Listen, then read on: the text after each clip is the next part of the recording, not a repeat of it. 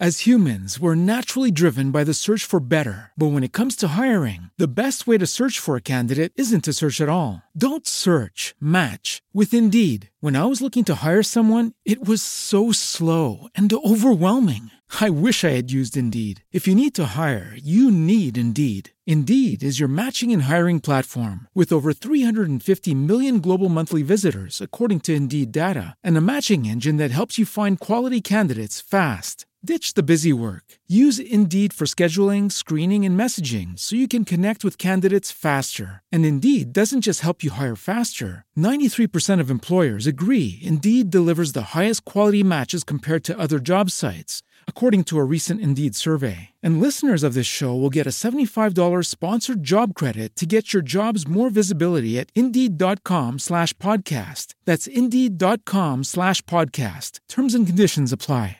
This week's episode of Astonishing Legends is sponsored by Blue Apron, Harry's.com, The Great Courses Plus, and ZipRecruiter.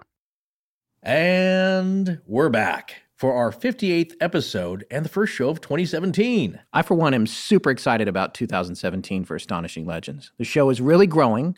We've got a live appearance in Detroit in May at Macomb Community College, and we're working on some exciting stories for the year. That we are. And in other news, we're hoping to launch our new website by the end of the month, and if we can pull it off, our revamped store, which has been down for a while. Yes, it has. And we've actually partnered with one of our listeners who runs an amazing graphic artist collective called Abnormal Allies, which already has all manner of wickedly cool screen printed shirts, embroidered patches, hats, tanks, and other super neat stuff. We'll be working with him to create exciting new limited run designs for Astonishing Legends that are episode specific, as well as reworking our existing swag into something you can wear to the roller rink and be proud of. We're ironing out the final kinks in the website now, and we'll let you know as soon as it's live.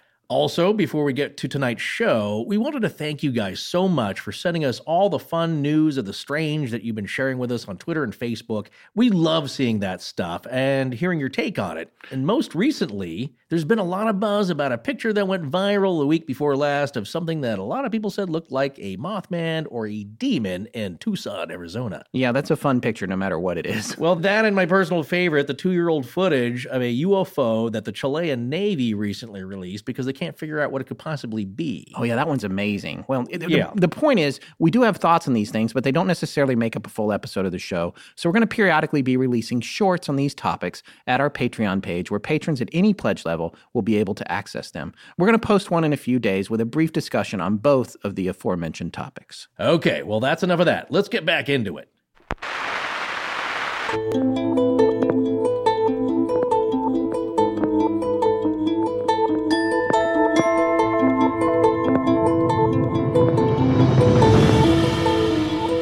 Welcome back to Astonishing Legends. I'm Scott Philbrick, and this is Forrest Burgess. He is a man who never dies and who knows everything. Voltaire on the Count of Saint Germain. Join us tonight for part one of our series on one of the most enigmatic figures in history and one of my original inspirations to start our show, the Count of Saint Germain.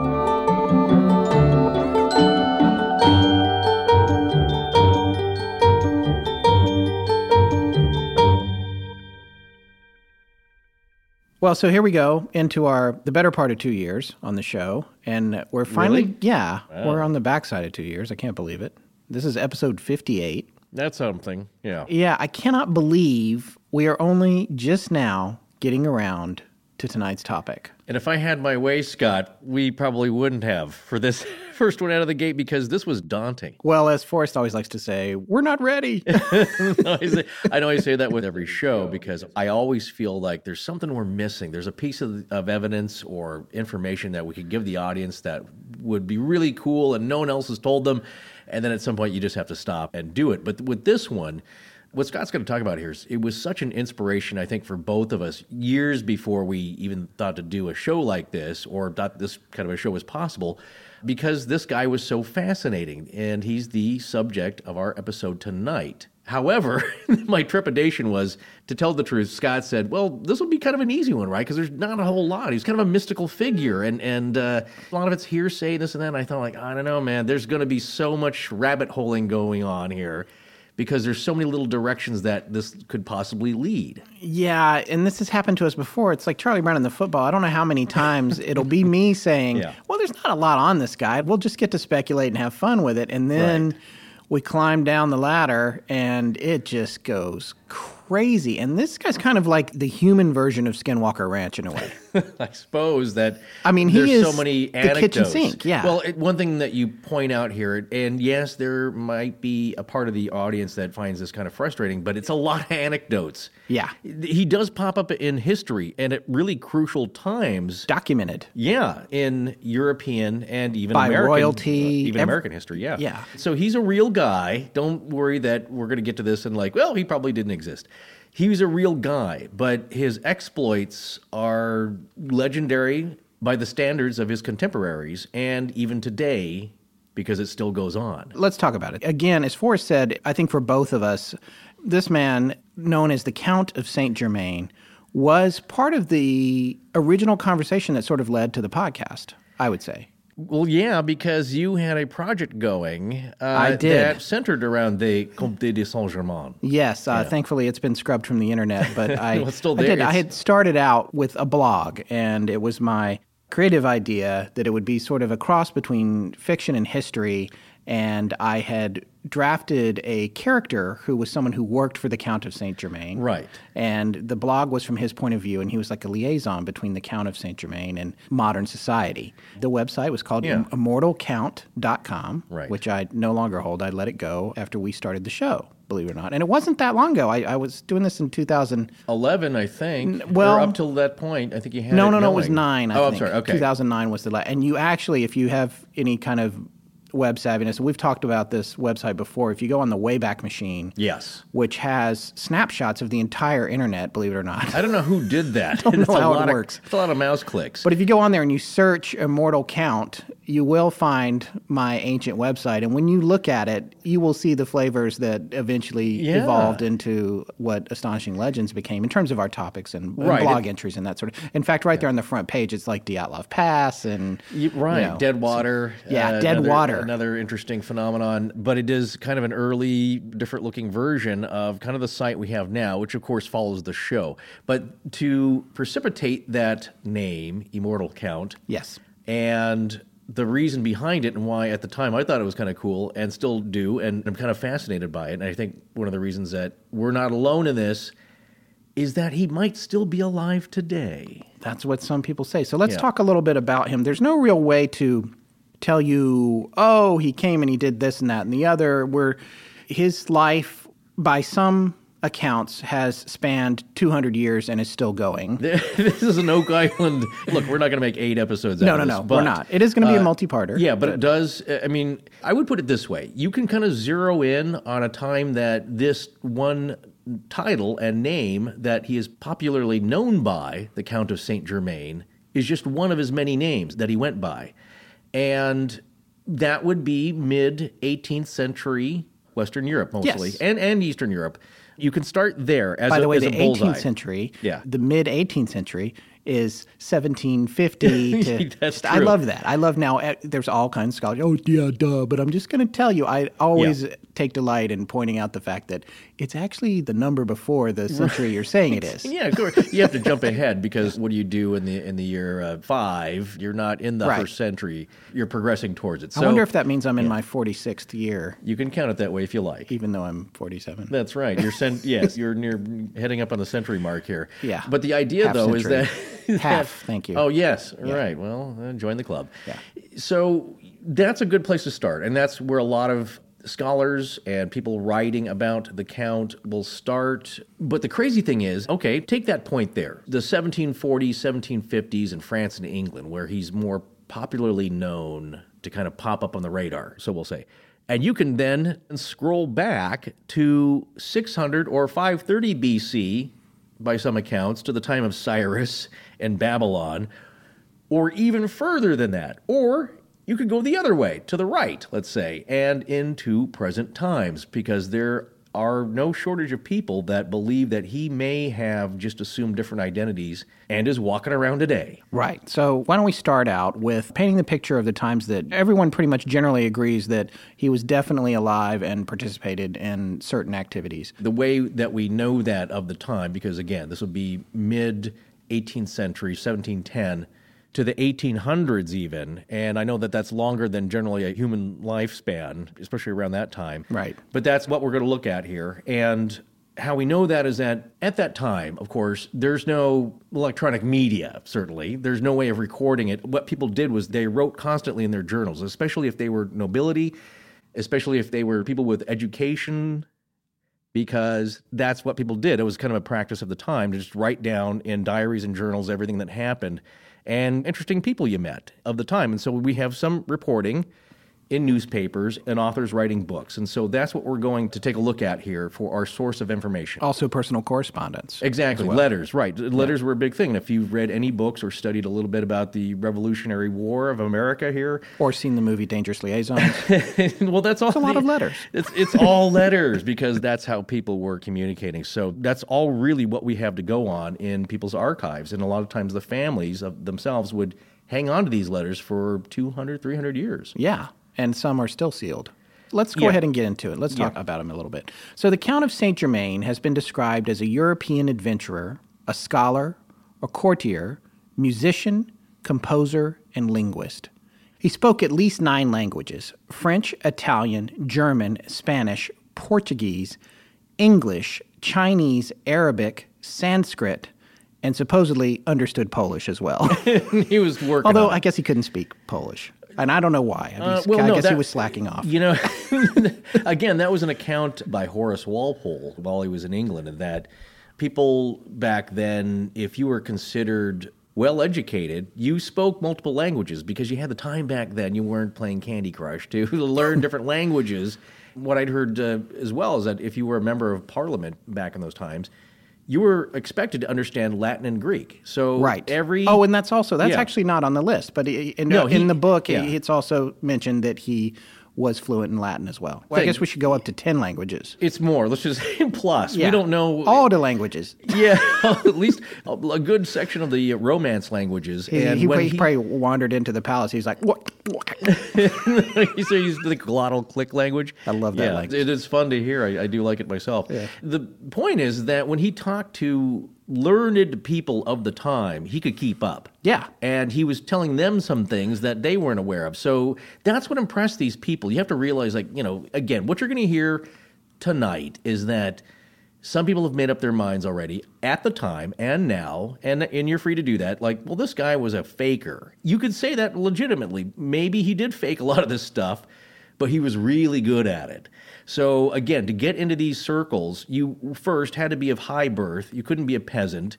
These people knew who their peers were. It's a matter of manners and high culture and being brought up in it. So basically, you had to grow up in it. Another thing that a lot of people said who had encountered him, and various people had said it through correspondence and historical reports, was that he seemed to have this uncanny ability to raise or lower his eloquence or his diction or his disposition in general, depending on who he was talking to. Yeah, he So- worked the room. Right. He Yeah. could dumb himself down or he could elevate himself to the highest levels, and that he had this like unbelievable, almost magical charisma. Right. Of a Robert Downey style. but Yeah. just almost like everyone that he encountered, they were wrapped with attention when he spoke. Right. And he was able to make everyone feel like he was speaking directly to them and that he was of their station, That's what I'm saying. regardless of Right. that station. Right, because and don't- then he could do yeah. that in 10 languages. They said whatever country he entered, he could speak as fluently as the locals. He he had a slight accent here and there, depending on. Uh, I think his French was Piedmontese. uh, Yeah, that was the only. accent. In a lot of cases, they'll say there was no discernible accent. Right. But then there's this one notation that was like, well, actually, the French one it was a little Piedmontese. Yeah, well, Oh, Okay. Yeah, no, no, he, he definitely had an accent that was discernible, but his grammar and diction, I think, were spot on. So, Yeah. And I think English too was one of his weaker languages. One of the quotes that people often go to, again, is Horace Walpole. Walpole's father was uh, the first Prime Minister of England. Oh, okay. There's one good quote here about his languages, and that Walpole also said that he spoke Italian and French with the greatest facility, though it was evident that neither was his language. He understood Polish and soon learnt to understand English and talk it a little, but Spanish and Portuguese seemed to be his natural language. So, again, here's a very educated guy himself, Mr. Walpole, saying that, well, I can discern that uh, some languages aren't, aren't his natural languages. He seems to be more, again, more adept at Spanish or Portuguese. So that's one account where people are discerning a bit of an accent, but in others they're saying like, well, no, he just flowed naturally. So again, that's the variance of these people's firsthand accounts plus time plus somebody else writing it down. Here we are out of the gate. We're talking about a guy that we're saying can speak 10 languages. Some people say it was only 5 or 6, and I say only. I, you know, Yeah, I'm having trouble with this one. Yeah. Yeah. we are. But um, well put. The case of Walpole, that is a legitimate member of society. That's a real person who is giving us a quote about the Count of Saint Germain in relation to his own personally verified story of four or five languages right there. Yeah, So- exactly. So even if you say, oh, well, the rest of this has been exaggerated or blown out of proportion, we're talking about Horace Walpole saying, well, you know what? Actually, this language and that language he was okay at. Da, da, da, da. That is confirmation that this man was actually capable of doing this. And it's Right. not just a tall tale. Right. I think what you're getting at is Scott and I were kind of reading through the materials here that he was saying, like, well, he, he can do some of these parlor tricks, which were pretty impressive, and people were freaked out at the time. So that's why they loved having him around. He was really entertaining. Yeah. Some of that might be exaggerated, but if he did a tenth of those things, he's still pretty remarkable.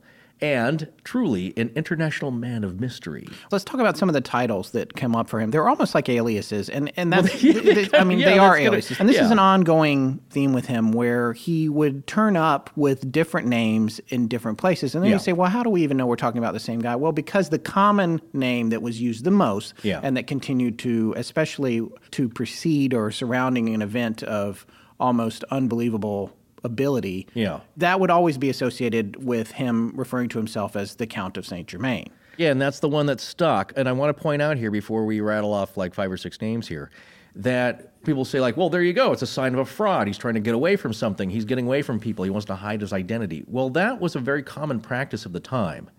Because if you've watched any shows, any period pieces of the of the times there, you could be executed or thrown in jail or I don't know what's worse worse than executed, but basically Drawn and quartered. Well, yeah, actually, the, the manner of death back then was pretty nasty too.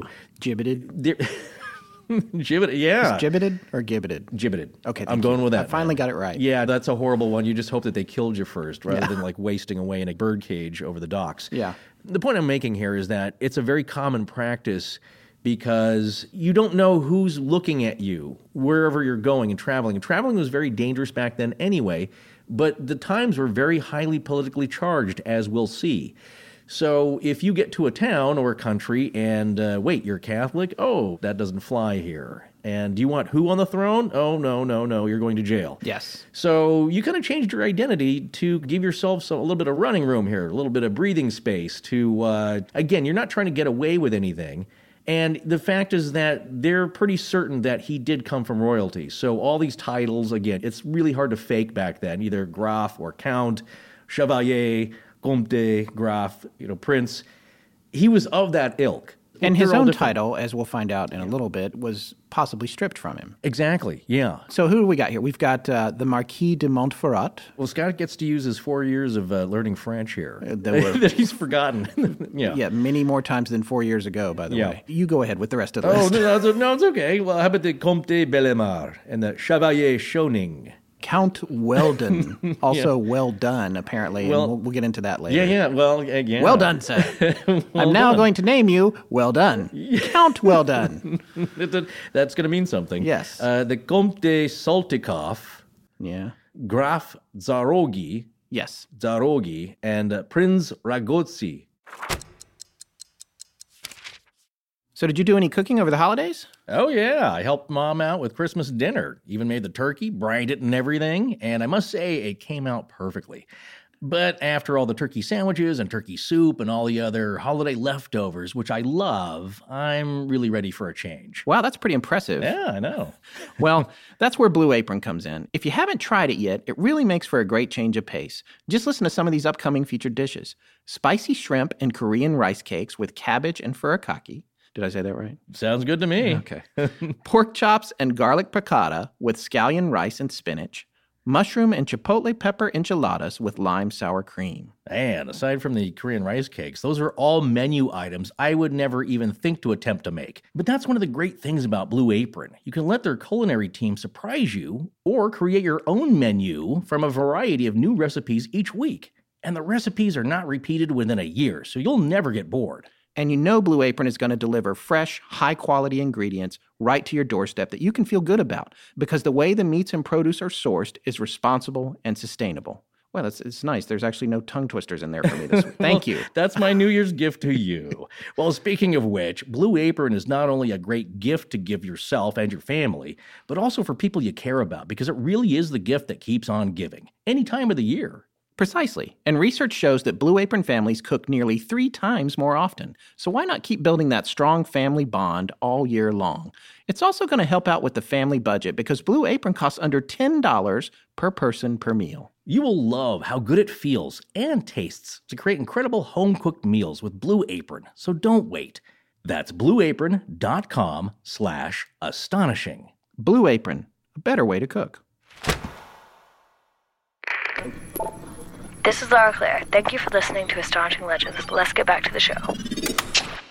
Yeah, I had to look this up. Of- You know, of course, I've heard the term Graf over the years, but I didn't Yeah. really understand that. I guess uh, Graf is the male and grafen is the female version of a historical title of German nobility, Yes, usually translated as count. exactly. I didn't know that. Maybe you already did. You're well, I, smarter I than no, I but I had to no. As, as you're reading about this stuff, it, that's what takes so long to do this. There's so many things that we, you know, forgotten about. We have to look up to make sure that we're at least in the ballpark here.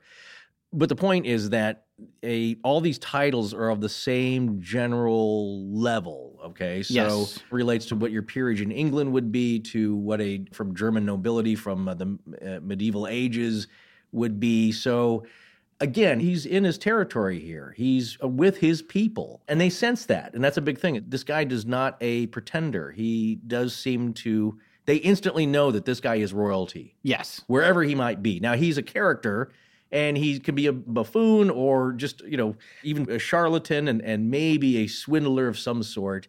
But definitely this guy comes from royalty. So they give him the benefit of the doubt. Yeah, and as we'll see, there even people that thought of him as a charlatan still had great respect for some aspects of his abilities. Oh yeah. Well and still perceived him as royalty, as you said. Exactly. So there's a lot of fuzzy lines there. But like you said, they thought he was of high birth.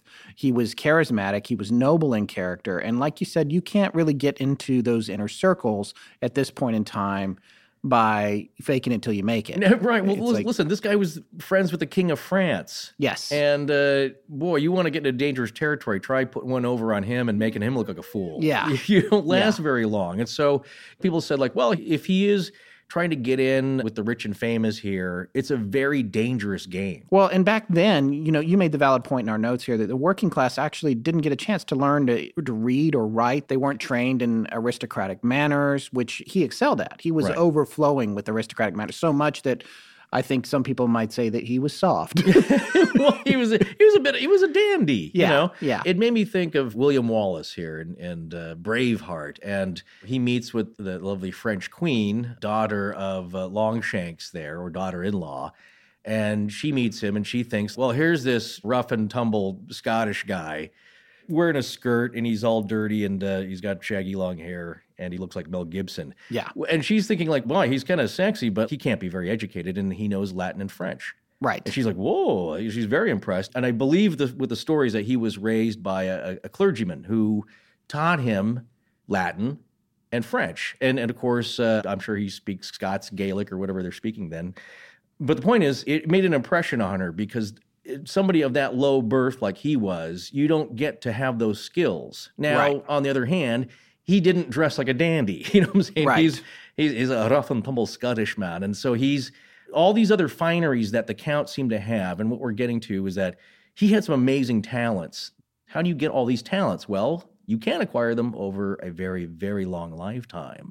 So, because he was an expert musician, a violinist, Yes. he composed music. Yeah, he actually wrote well over 57 pieces of music. That's documented, including 42 Italian arias and seven violin solos, which leads back to another theory that he was actually the second identity of a famous violinist known as Giovannini. Yeah. We'll get into more detail on that later. And in addition to all of this, he appeared to be extremely wealthy. he never lacked for money and he had he always seemed to have a source of it and people were saying like where is he getting these remittances he always seems to have some but He had diamonds on every finger, and at one Yeah. point he was seen in court in jeweled shoes that had so many precious stones on them, an expert who was present valued them at around 200,000 francs. Right so there we are saying that he is kind of a dandy he did like jewels that's a big theme of of his life gemstones and the manipulation thereof.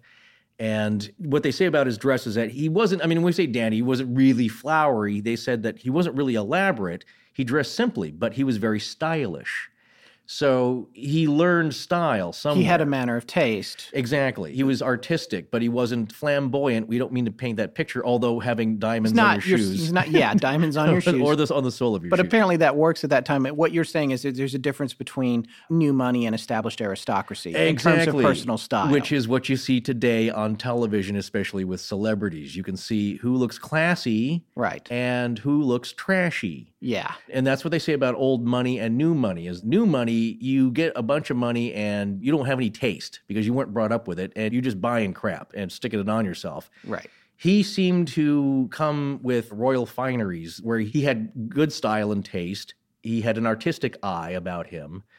And he got along, he pretty much charmed everybody, and even the people who really didn't like him at the time. But even a lot of the people like Casanova, that's the one person he met, said, Well, you know, this guy, he might be a, an outrageous character, but he's so fascinating. Yeah. Nobody's really beaten this guy up. No. There's a little bit of uh, Machiavellian uh, pushing him around here and there, trying to exert their will on him because they fear him a little, because he is so influential. But mostly, he's well received everywhere- everywhere he goes. People love this guy. Yeah. So, in addition to all these other abilities, the linguistic abilities, the musical talent, he was also apparently a master painter. He's a master of all arts, but I guess he excelled at producing paints with uh, dyes of amazing color that he would not divulge the secrets as to how he would get these colors together. And he also was dyeing fabrics. He had masterful skills in terms of Yeah. Clothing, essentially Yeah. creating clothing and doing, and dyeing was a big deal at the time. Yeah, so- that's another thing I remembered. You just reminded me here is that there's a big theme going on. So, one, languages, music, but also dyes, colors, because he dyed fabrics. They said he had a, a hair dye that he invented. I'm sure that he used on himself, and I'm sure he gave it away to the ladies, as he was said to with other cosmetics that he created. That's right. Paints. Yeah, paints and call them paints, which we call makeup now. Yeah, like you paint your face. So he, but as far as the painting, they said that when he did a historical subject and he had uh, women in there with really fanciful dress, that he painted in rubies, emeralds, and sapphires. And they said the hue on this was so brilliant that it looked like the gems themselves. And so the famous painter of the time, Van Loo, was watching this guy and said, you know, "Come on, you got to tell me. You got to. How do you do that?" And uh, wouldn't budge, wouldn't tell him. You know what he was doing? I don't know. He was painting with light. No, are you, is that a No, Thomas? Uh, no, it's Bob Ross. I, I am No, well, that's well, that no, he is still alive. No, wait. no, he's not. Thomas Kinkade Was he no- the painter of light? That is, he trademarked that. Yes. Oh, he You was the can't say- painter of Actually, light. You, you owe him ten dollars for saying. Yeah, I that. probably No, he, he was the he was called the painter of light, and Yeah. and it was what was it, Bob Ross? Bob he Ross. had a uh, no, well, you got to back it up. So if In case you going don't to, know Bob Ross, he had um, big hair. yeah, big curly hair, fro, And he painted, and he had a very peaceful, soothing voice. But anyway, But yeah, no, he so could have been the count. And that's the thing. Yeah, this is the thing. He's he he well maybe he uh, was able to demonstrate such talent that he's not a schlock at any of this stuff. It's like, oh, the violin's screechy. Well, you know, he's a good joke teller, so let's just go with that. No, no, he excelled at everything he attempted. Well, I will say that in the In Search of that was dedicated to the Count, that I'm actually going to make reference to later here in a minute, I did notice that in one of the reenactments where they showed him playing the violin, in the background, the audience, there was Yeah. two or three royals in the court were listening to him, and this was an In Search of reenactment. One of them was yawning.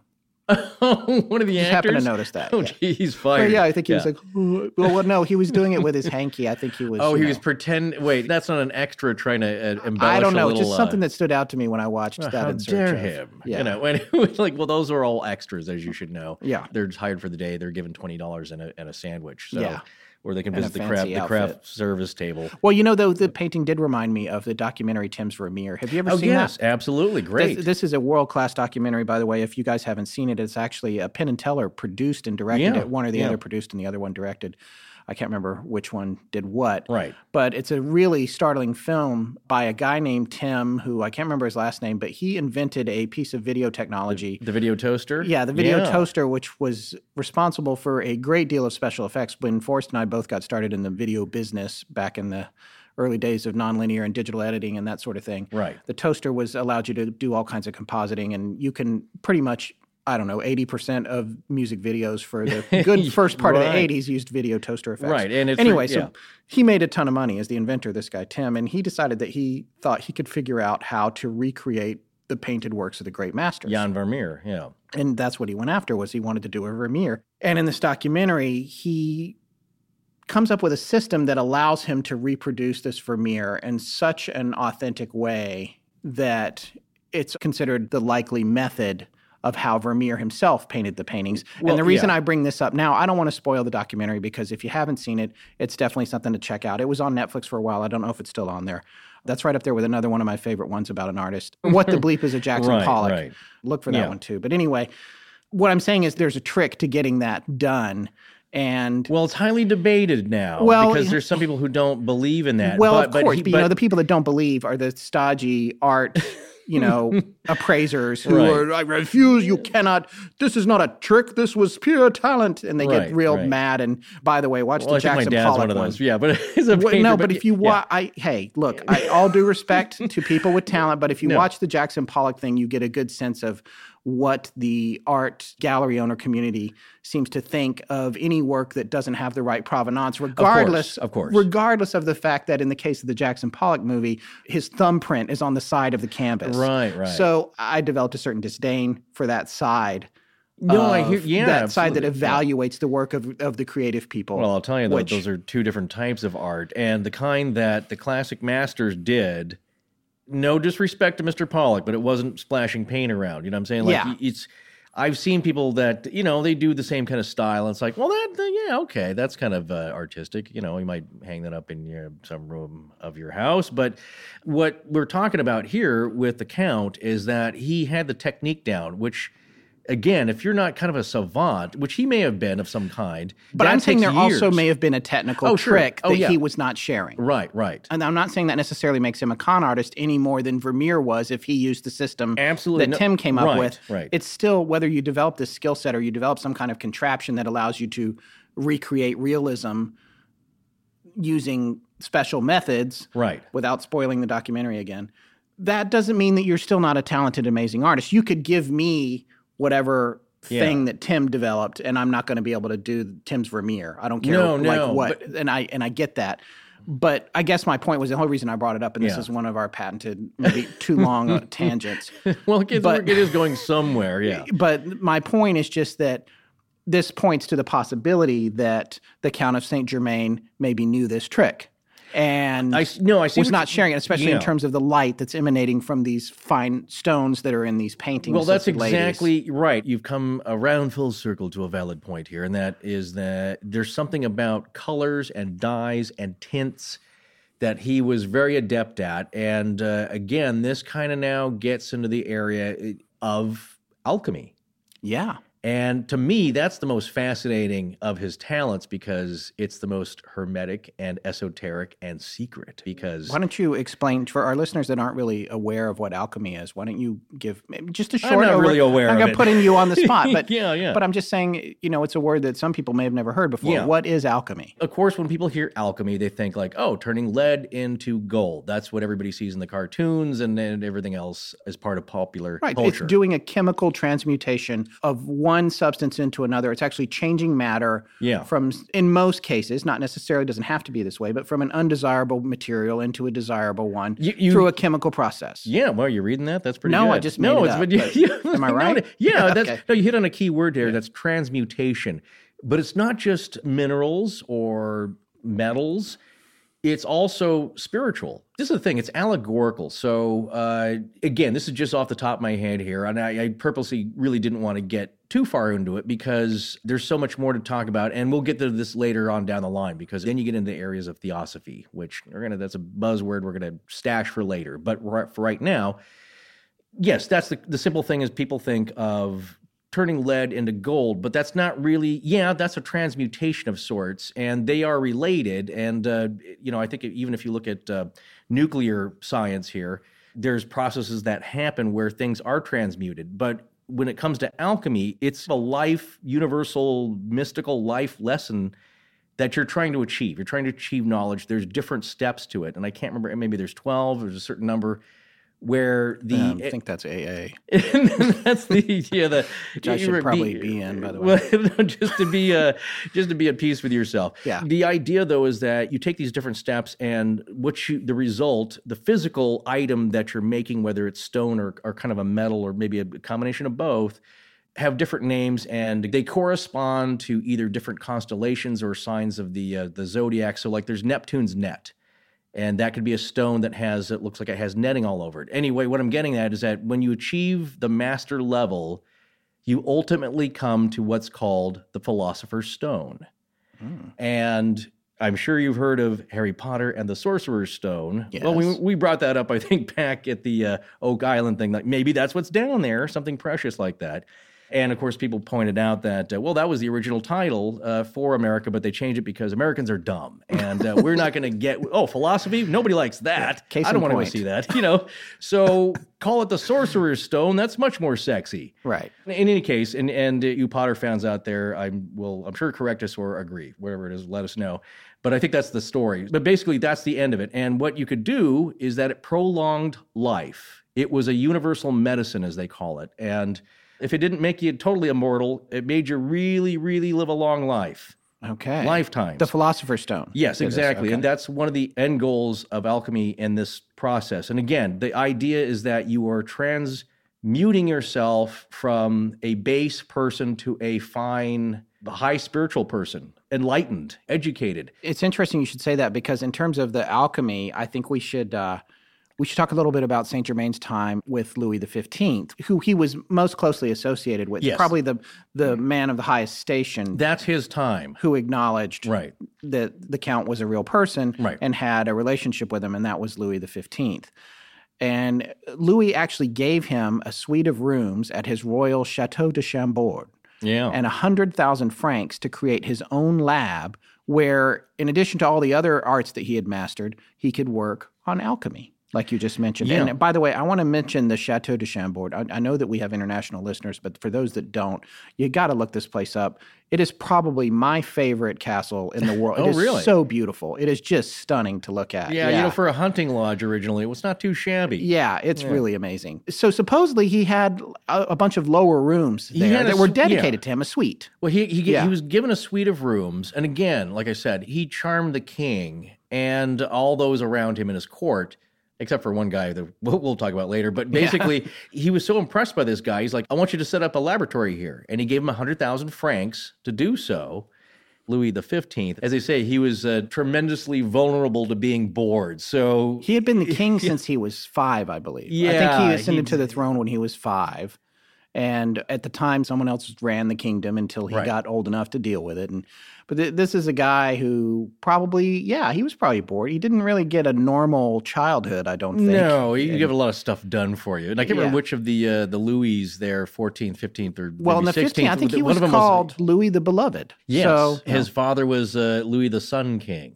Very impressive. One of them was a locksmith because he, again, it was a little hobby. Like, there's nothing much to do. You know, I mean, you had to make big decisions. But in the case of Louis the 15th, though, Saint Germain got him interested in making dyes and experimenting with that, and so and so he let him go, and, he, and the king was busy doing that, and he said he actually came up with some good inventions that improved French fabrics uh, on a whole. So he actually he actually did some good work there in the lab.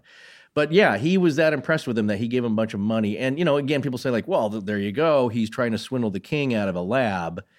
But the thing about that is that who does that? Like usually when there's a swindle, it's like give me the money and I'm going to go play with it. Yeah. I'm not going to con- then continue to work at your place with the you know with the money. So as you can see here, I'm trying to even out an argument that he wasn't totally a swindler as a lot of people think. No, he wasn't. And this is one of the one of the most famous cases associated with his alchemical abilities, and that was the story of Madame du Hausset who I may be saying her name wrong, but she was a Hmm. lady's maid to Madame du Pompadour, who was the chief mistress of Louis XV.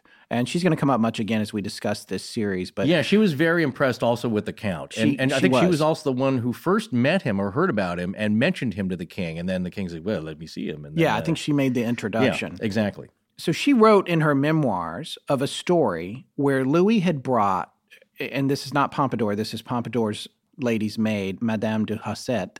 She wrote that Louis had brought a middling sized diamond with a flaw in it to the count. He had it weighed, and it had been appraised at 6,000 livres with the flaw. But without the flaw, it would be worth 10,000 livres. So he asked the count if he could fix it, to which the count apparently said, quote, It is possible. It may be done. I will bring it to you again in a month. End quote. A month goes by. The count brings the stone back to the king and hands it over to him. He opens it up, and it is perfect, only slightly smaller than it had originally been, Really? with no flaw inside. Oh, yeah. Now, how do you get rid of a flaw inside a crystal Well, that takes a million years to form? I don't know.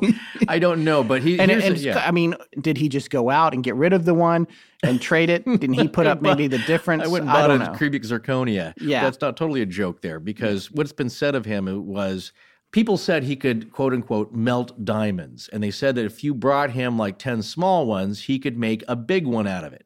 Right. Here's a clue here about what he did. If it's slightly smaller, then maybe he transmuted it somehow down a size or two to get rid of the flaw, but it's still worth more because it's flawless. Right. So the fact that it changed shape or size, or Well, or they didn't just say dens- it you know, changed shape. or, or I'm sorry, not, not, They shape, said it but changed size a little bit. yeah. So okay, It was slightly diminished. Was the exact okay. words. So there you go. Slightly diminished. Well, either he just uh, you know used some diamond cutting techniques of, of the time, but he uh, he could work with it. So, but that's what he said that he could do. Is that I've seen that phrase come up. He could melt diamonds and change them. So I who knows? But again, maybe it's not magic or alchemy magic. Maybe it's just a way of like. Uh, I'm not sure how they make cubic zirconia. I think it is involves tremendous amounts of pressure. So I don't know how he was doing it, but well, they're making fake diamonds now. that's what I'm saying. Well, yeah, but that's what from, I'm saying. and that is yeah. from pressure and heat. I think Yeah, you can fake the process and come up with something, but they're of course, supposed to. By the way, they're supposed to put, I think, tiny serial numbers on them. They do. Yeah, I believe so. But yeah, uh, you know, how do we know they're doing that? people are.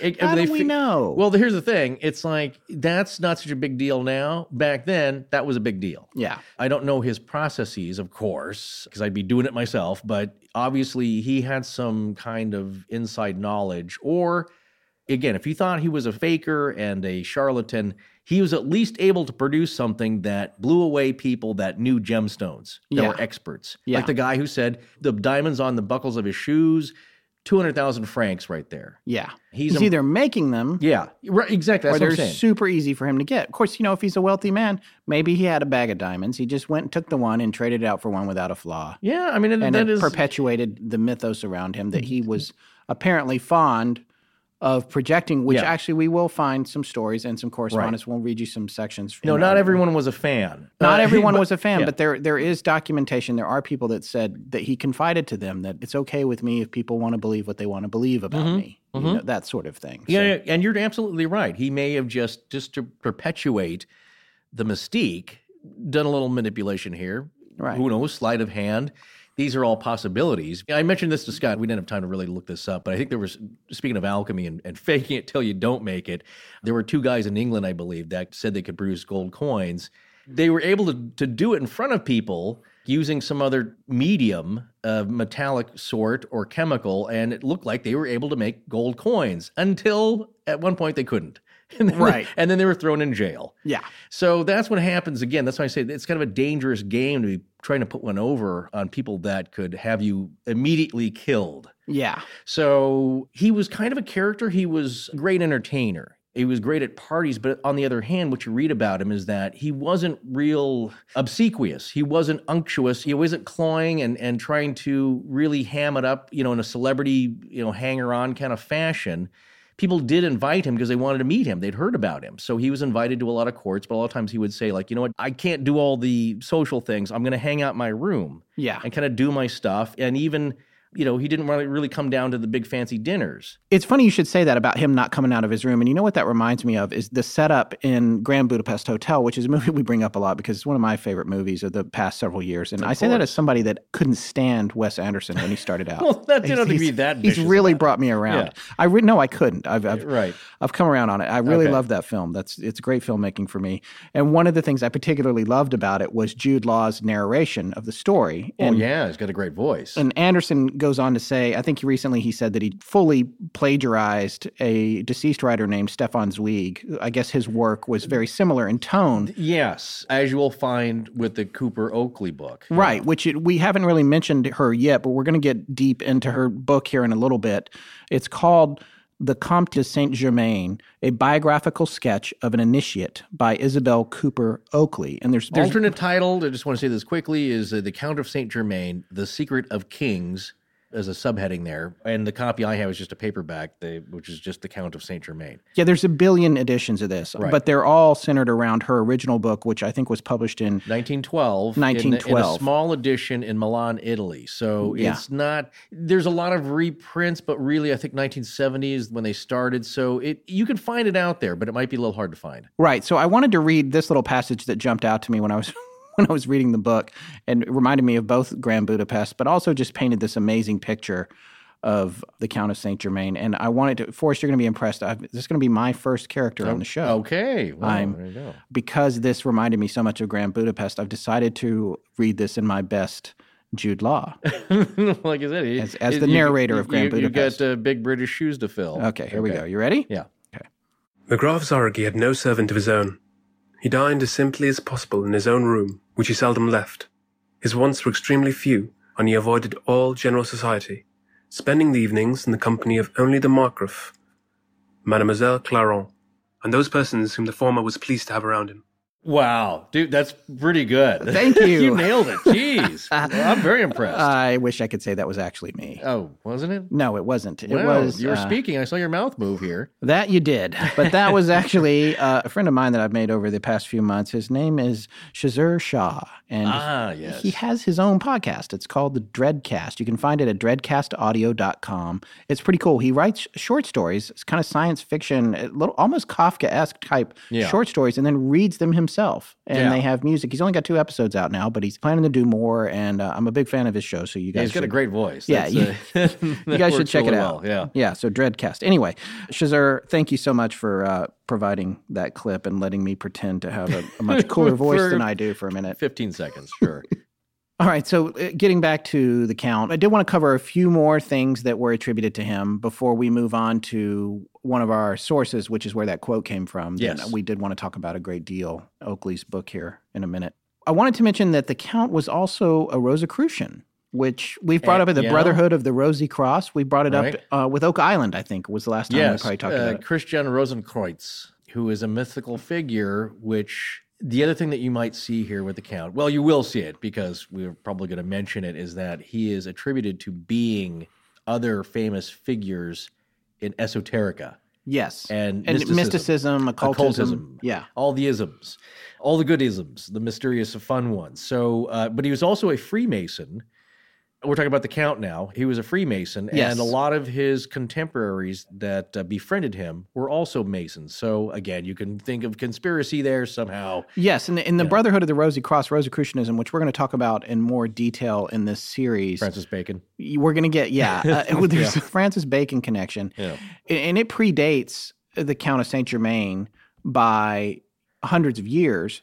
However, there are people that will tell you that the founder of the movement, Christian Rosencreuz, was in fact the Count of Saint Germain. Well, there's two ways to look at it. Either the exact same guy who's really the definition of immortality, Yeah, or reincarnations of him, right. if you want to go that route. So that's the two uh, the solutions there spiritually of how you get to that. Yeah. And it's fascinating when you think about it now. And the Rosicrucian Order initially, I for several years, I think only had eight members in it.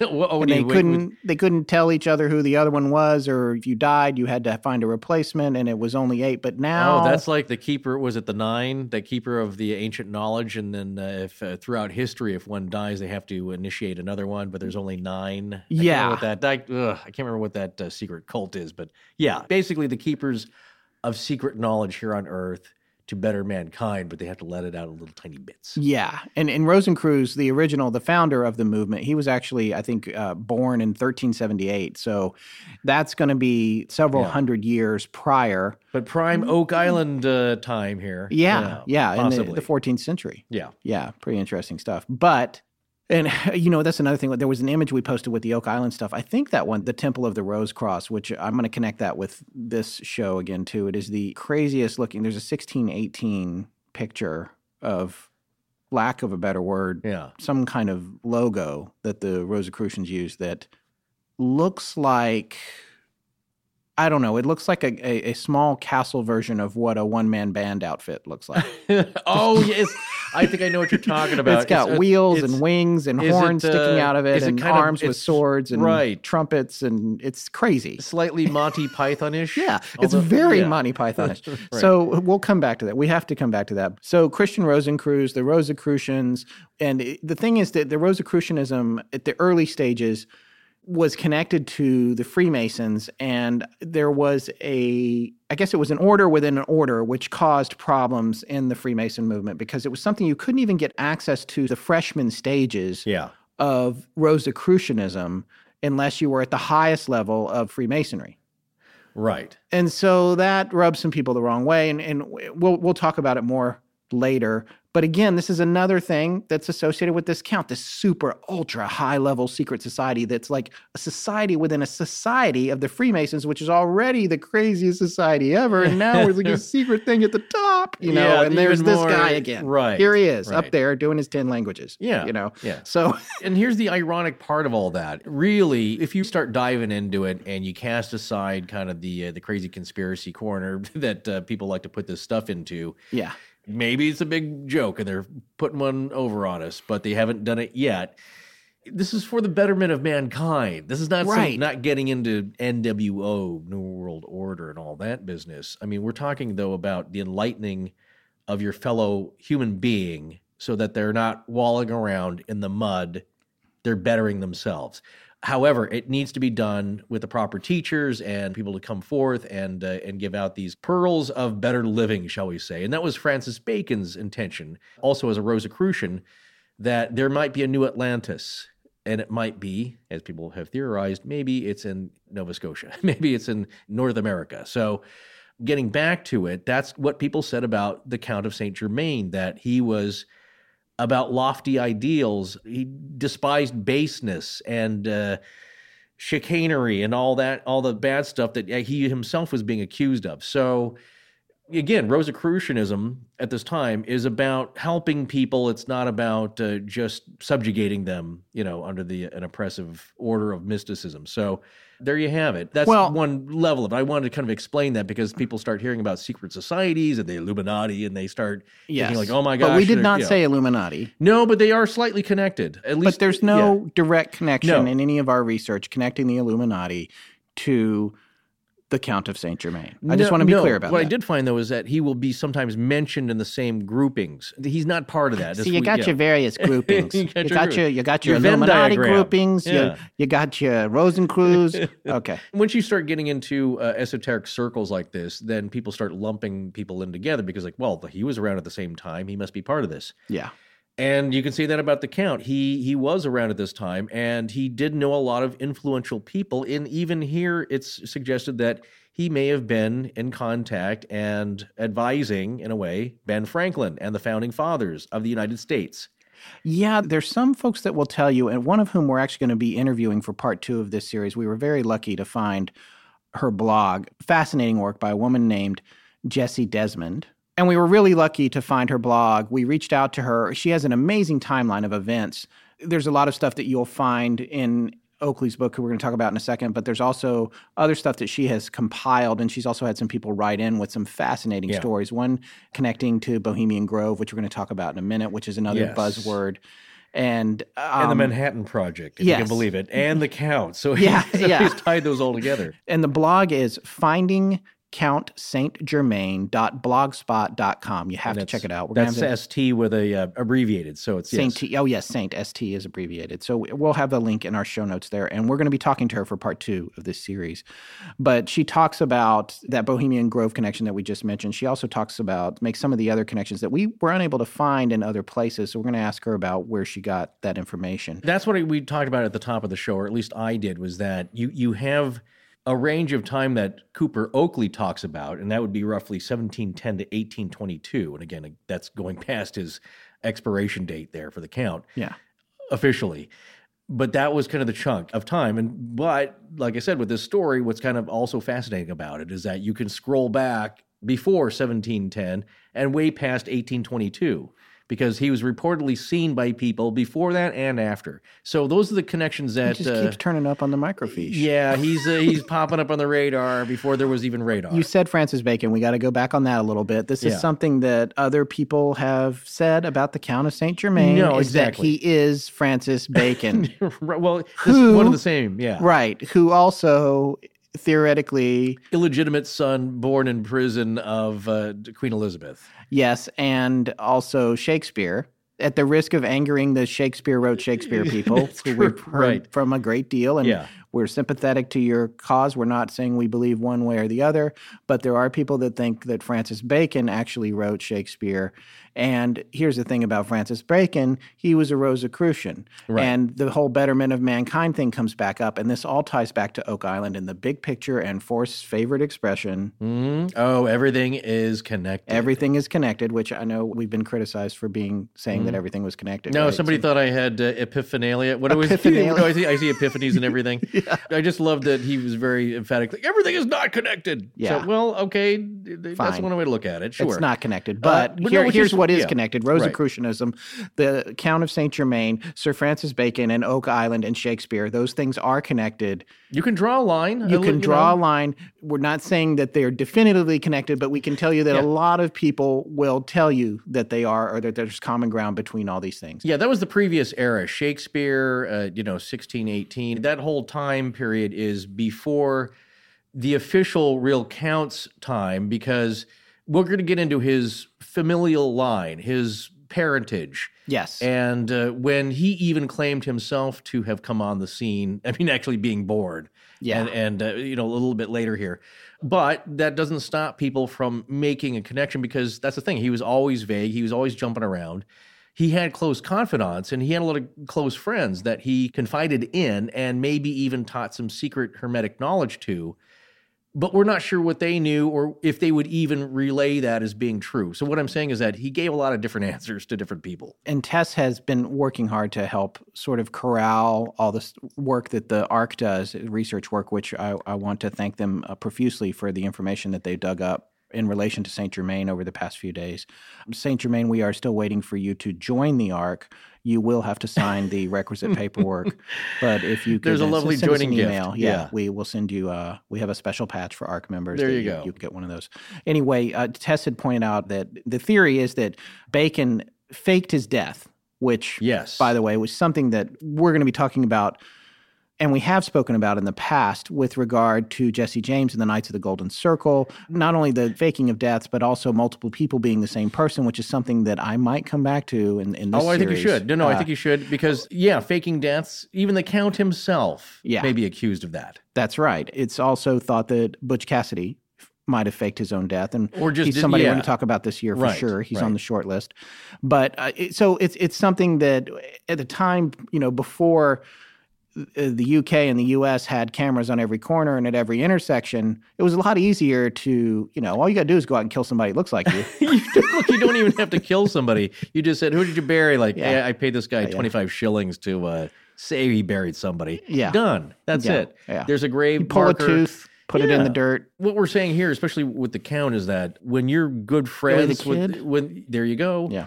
When you're good friends with the person who rules the area and he's arranging things, then it's not so hard. Now we're not definitely saying it that at this point. That that's no, what but the count but, did. but this is the thing with the Rosicrucians. They Right. wanted to disseminate knowledge. At the time, knowledge was being restricted, and it was using used as a tool to keep the people down. So the Rosicrucians Yeah. wanted to share knowledge, and so there was this theory. I'm summing up very briefly Yeah, here, yeah. but this theory that Shakespeare was a vehicle for getting really higher level knowledge about politics and behavior out to the masses and it was propaganda in a way a Yeah. surreptitious way to educate the masses for no other goal than to lift people up It's putting your, your pill in your hamburger there, like if you're a dog. You know what I'm saying? Like, You're, Yeah. you're getting uh, some instruction. You don't even know it because you're just enjoying the plays. yes And that was where it was coming from. But and if you say like nowadays, It's a very noble cause. Yeah, but then, and that's the thing. Like people are of a mind that some might say, well, you know what? We deserve to know this. If you, if we can better ourselves, why don't you just you know release all the information? Why are you hoarding it? That seems to be elitist and controlling and oppressive and all that. Well, just think of all the crap that you read in the comments section that is just nasty vitriol. We've gotten a small sample of that. I mean, most of it's constructive, but people being nasty, mean tweets, just Yeah. and it's like those people are not ready. They have to be lifted up a little. Obviously, there's a lot of bitterness in the world right now. People are very troubled and they're taking it out because they can be anonymous and doing it. Well, you can't give them the secrets of the universe. Imagine what they would do. Right. Obviously, right now they're just very self centered. Like, I don't feel, you know, I, I'm hurting, so I'm going to lash out at everyone else. But the idea, though, is to kind of, as we can accept it, uplift all boats with the tide. Lift, Yes. lift everyone up and uh, enlighten them on the path to true fraternity and uh, goodwill. Right. So you look at the common ground of behavior between Bacon and Shakespeare, whether Bacon was Shakespeare or Shakespeare was Yeah. Bacon or not, Right. but those plays as a vehicle. And then let's say that Bacon did fake his death. And that Well, on I believe it was Easter Sunday. it Sunday. was on Easter Sunday. which That's is right. They think is a sign because like I'm going to resurrect. I'm going to return. Yes, that it was a final symbol, that he will live again. And they're saying that he was himself an ascended master. Okay, now you've touched on now we're getting thing, into a whole new category of information that is another thing attributed to the count of saint germain. He himself is considered to be an ascended master whether or not we say that him and bacon are the same person. Yeah. and that puts him in a very high level of a high plane of existence. And it, it makes him a part of a group known as the great white lodge or the great white brotherhood. Not an alt right thing. this is not a racist organization. It sounds Do- like the most racist group of all time because you have the just because if you put the word white in there and great. And Yeah. Look, no, look, really. this is the- not no. that's not what it is Don't write us letters. Don't get upset. This is a real thing. Look This it up a- on Wikipedia. It's in there. So if you look at it's the a belief uh, yeah. system. It says from Wikipedia. I've, I actually pasted that in here because I wanted to keep us out of trouble. Yes. The Great White Brotherhood is in belief systems akin to Theosophical and New Age. Are supposed to be supernatural beings of great power who spread spiritual teachings through selected humans. We're going to talk about theosophy in the other parts of this series. That's a word you've heard us say a few times. It's pretty fascinating. So, in this Great White Brotherhood, it's made up of people who are ascended masters, of which supposedly Bacon was one and the Count of Saint Germain is one. And these are spiritually enlightened beings who, in past incarnations, were ordinary humans, but who have undergone a series of spiritual transformations, originally called initiations. And at this point, this is a good time to segue back into the book by Isabel Cooper Oakley that we already mentioned, who herself was a high ranking member of the Theosophical Society, Ah. which is very much connected to Ascended Masters. And she personally believed. So we, we do have a, a strong case of confirmation bias here. Sure. She personally believed that the Count of Saint Germain was an ascended master. Well, there's Or a, is. yes. Now I there's guess a it's kind of like huh? Yeah. I was just Well, thinking, you if you're kind an of- ascended master, you're probably always an ascended. You weren't were ascended. It's I like a Boy Scouts. You were a Boy Scout. Yeah. You are an Eagle Scout. Oh, yeah, there you go. That's it. right, exactly. Like you've transmutated into something greater than Right. what you were. And there are some similar patterns here to the life and experiences of a certain Dr. Alexander Cannon, who is one of my favorite guys, and we'll probably maybe down the line do a uh, episode on him because he too is maybe considered uh, to have joined the Great White Lodge. And I'm not real certain on this. I think it's because a lot of it is mystical, but somewhere maybe in the Himalayas, possibly the escaped decent folks of Atlantis who took their knowledge and wisdom for safekeeping for all of humankind. Whatever part of it they didn't leave under the Sphinx's paw. Well, according to Cayce, there are several storehouses of knowledge. One would be this other place, and a lot of people have linked that to the Great White Lodge. Yeah. Now, Dr. Alexander Cannon, what's interesting about him is that he's an actual physician in England. The 20s and 30s were his time.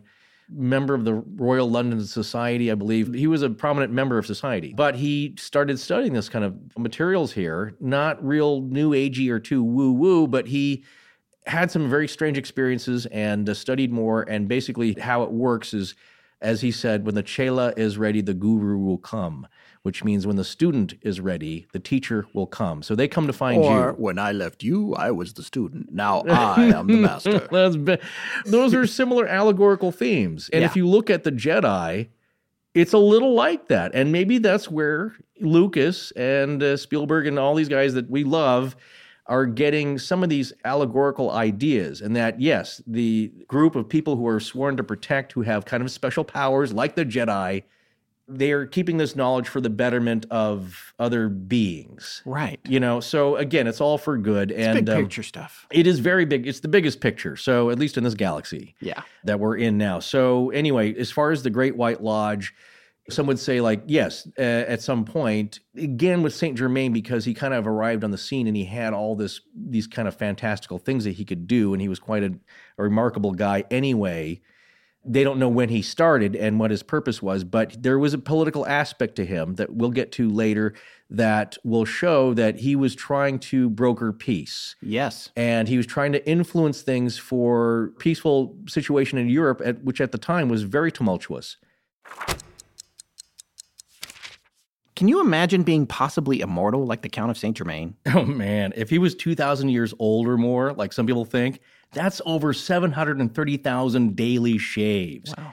Probably why he left his straight razors behind. Thought he'd just wait for Harry's.com to come around so he could enjoy the same close, comfortable shaves for a fair price like I do.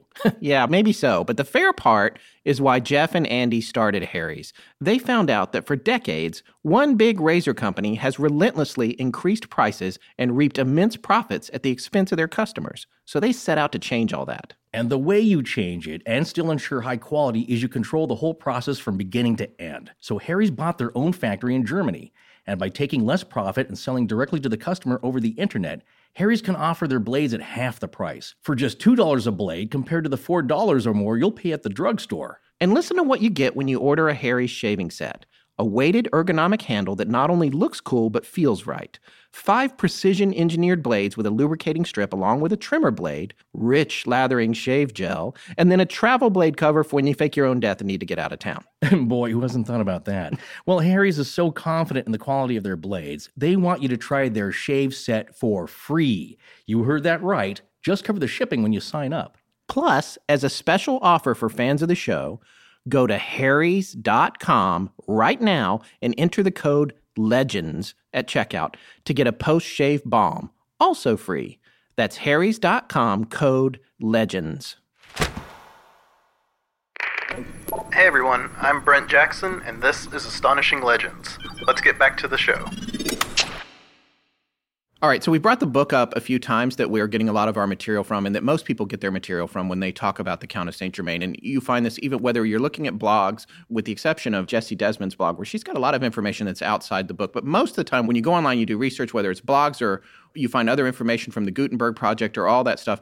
It's either stuff that's in this book or it's stuff that's taken from the book. In the book, which we mentioned already before earlier in the show, The Comte de Saint Germain, a biographical sketch of an initiate by Isabel Cooper Oakley, which was originally published, what year did we say, Forrest? 1912. 1912. And then there's in a small edition in Milan, Italy. right, And so which we mentioned. And then there's there's a lot of editions which you can find easily with various openings and forwards by lots of different people. There's other people who've written seminal books. Her book is the most seminal, I would say. Yeah, there's- but David Hunter's written a book, Monsieur le Comte de Saint-Germain, The Great Pretender. Yes, And- that one comes up. There's people who've written articles and uh, and such. But when you see a lot of the quotes taken from an assessment of the time, including letters, quotes from letters, a lot of it comes from hers. That's right. And we asked the ARC to look into Isabel Cooper Oakley's background, and Marie Mayhew, who is one of our more active ARC members, came back with a lot of really fascinating information. Actually, it's pretty surprising to me about Cooper Oakley. We had already mentioned that she was part of the Theosophical movement, which we're going to talk more about in other parts of this series. But she was a prominent participant in the Theosophical movement. But more than that, she was a feminist. She was a suffragette. She was a women's rights Yeah, I person. was gonna say And- suffragette. and actually to the point where her husband Alfred John Oakley took her name, hyphenated her name. Well, that well that reminds me. There's another book uh, written by Jean Overton Fuller, The Comte de Saint Germain, Last Scion of the House of Ragozzi, Ragocci, Ragozzi.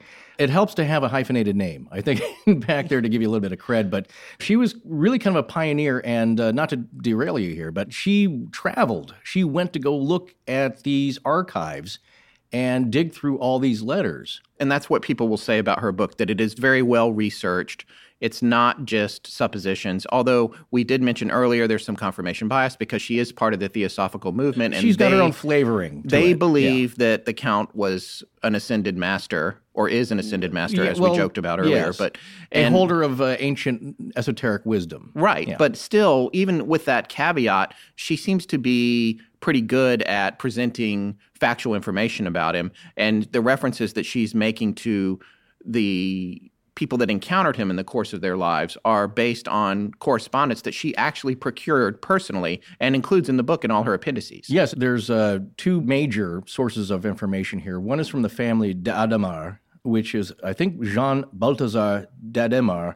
That family, who was a guy, he was a comte as well. He assumed that title after 1767. He was French ambassador to Belgium, and he was another diplomat and a contemporary.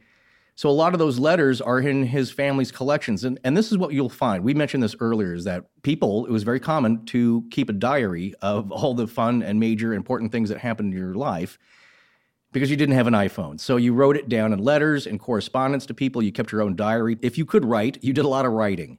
You went through a lot of parchment and a lot of uh, quill pens. So you have a pretty good record, and that's what we go from. And it's like I said, if you read some David McCullough, any of those books about the revolution in America around that time, the latter part of the 18th century, a lot of the, what we know is from correspondence. John Adams corresponding with his wife. So that's one uh, source. The other one, which was called the Mitchell Papers, and I don't know a whole lot about them, but I believe it's a collection of secret diplomatic correspondence that are in the files of the British National Record Office. And I want to make an interesting point here is that I believe that she mentions even in the, in the family's collections of these noble families that had letters that she was allowed to see, there are some letters they did not show her. Yeah, there was a lot that was not revealed to her and that are still in private collections that are connected to these families that have been around for generations. And whatever these letters are that are from or pertaining to the Count of Saint Germain, they've never been seen. which is interesting. And maybe you want to look at some conspiracy angles here. Not conspiracy, but so much. But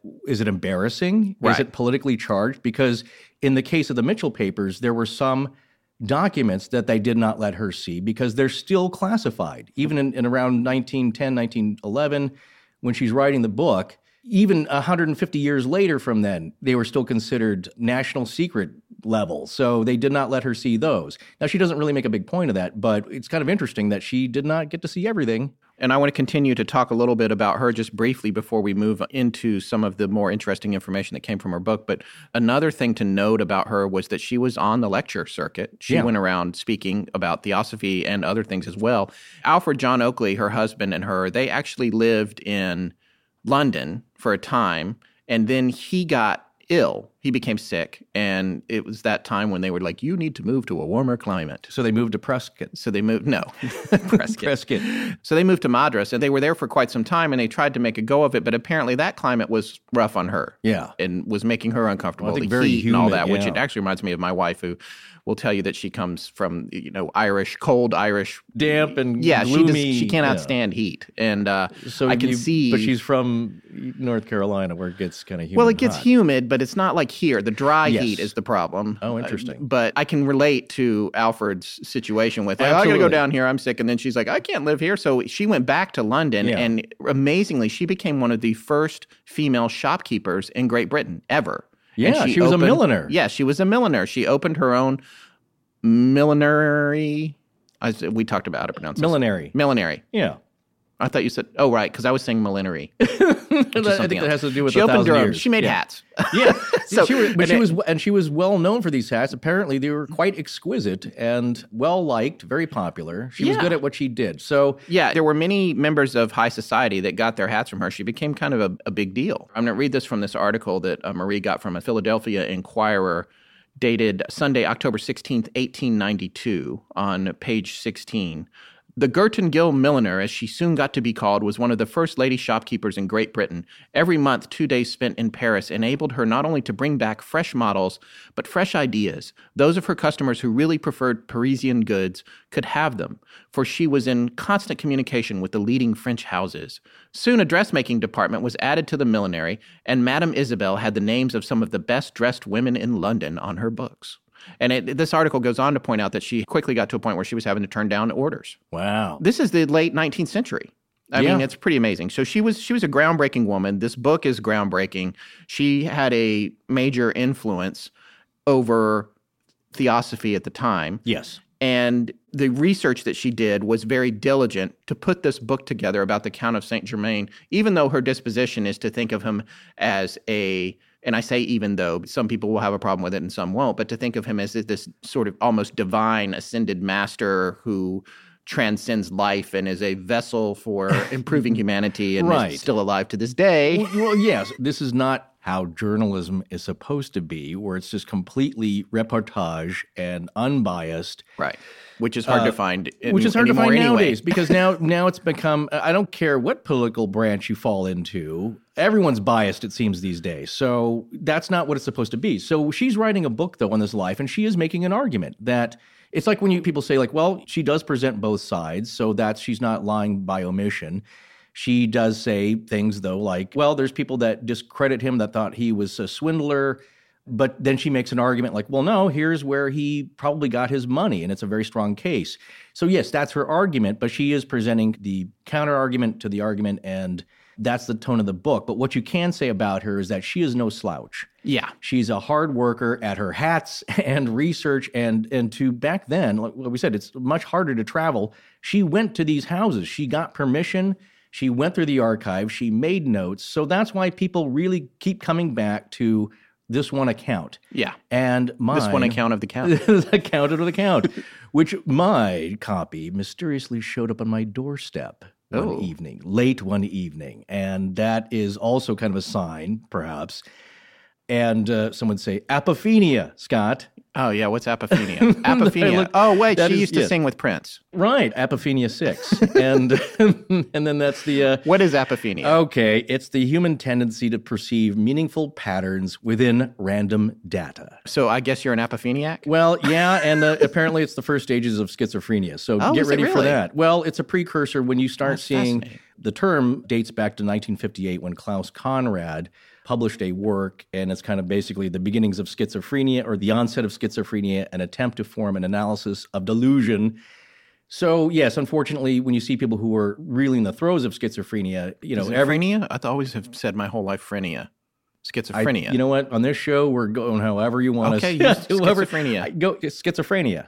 How's that? Little, You can say however you want. I Splitting the difference. yeah. You start to develop these huge conspiracy theories. Everyone's out to get you. You get a mass sense of paranoia. what was that Mel Gibson movie? I liked that movie. Bird on a wire. No, no, no. Where he's he's He- yeah, it's conspiracy theory. Is that the name of it? I, something like that. Yeah, But basically, it's a good movie. Isn't he a cab driver and he suspects something and it Yes. turns out to be true? Yeah, that's it all turns out to be. Then you're not crazy if it's true. That's the, Right. the overriding thing. Making somewhat light of this, but uh, my point is sometimes the data does not seem to be all that random. Like I said, if you can make a connection here in these letters that she's writing and the names of people that keep showing up, look, it always comes down to this. You have to make your own conclusions.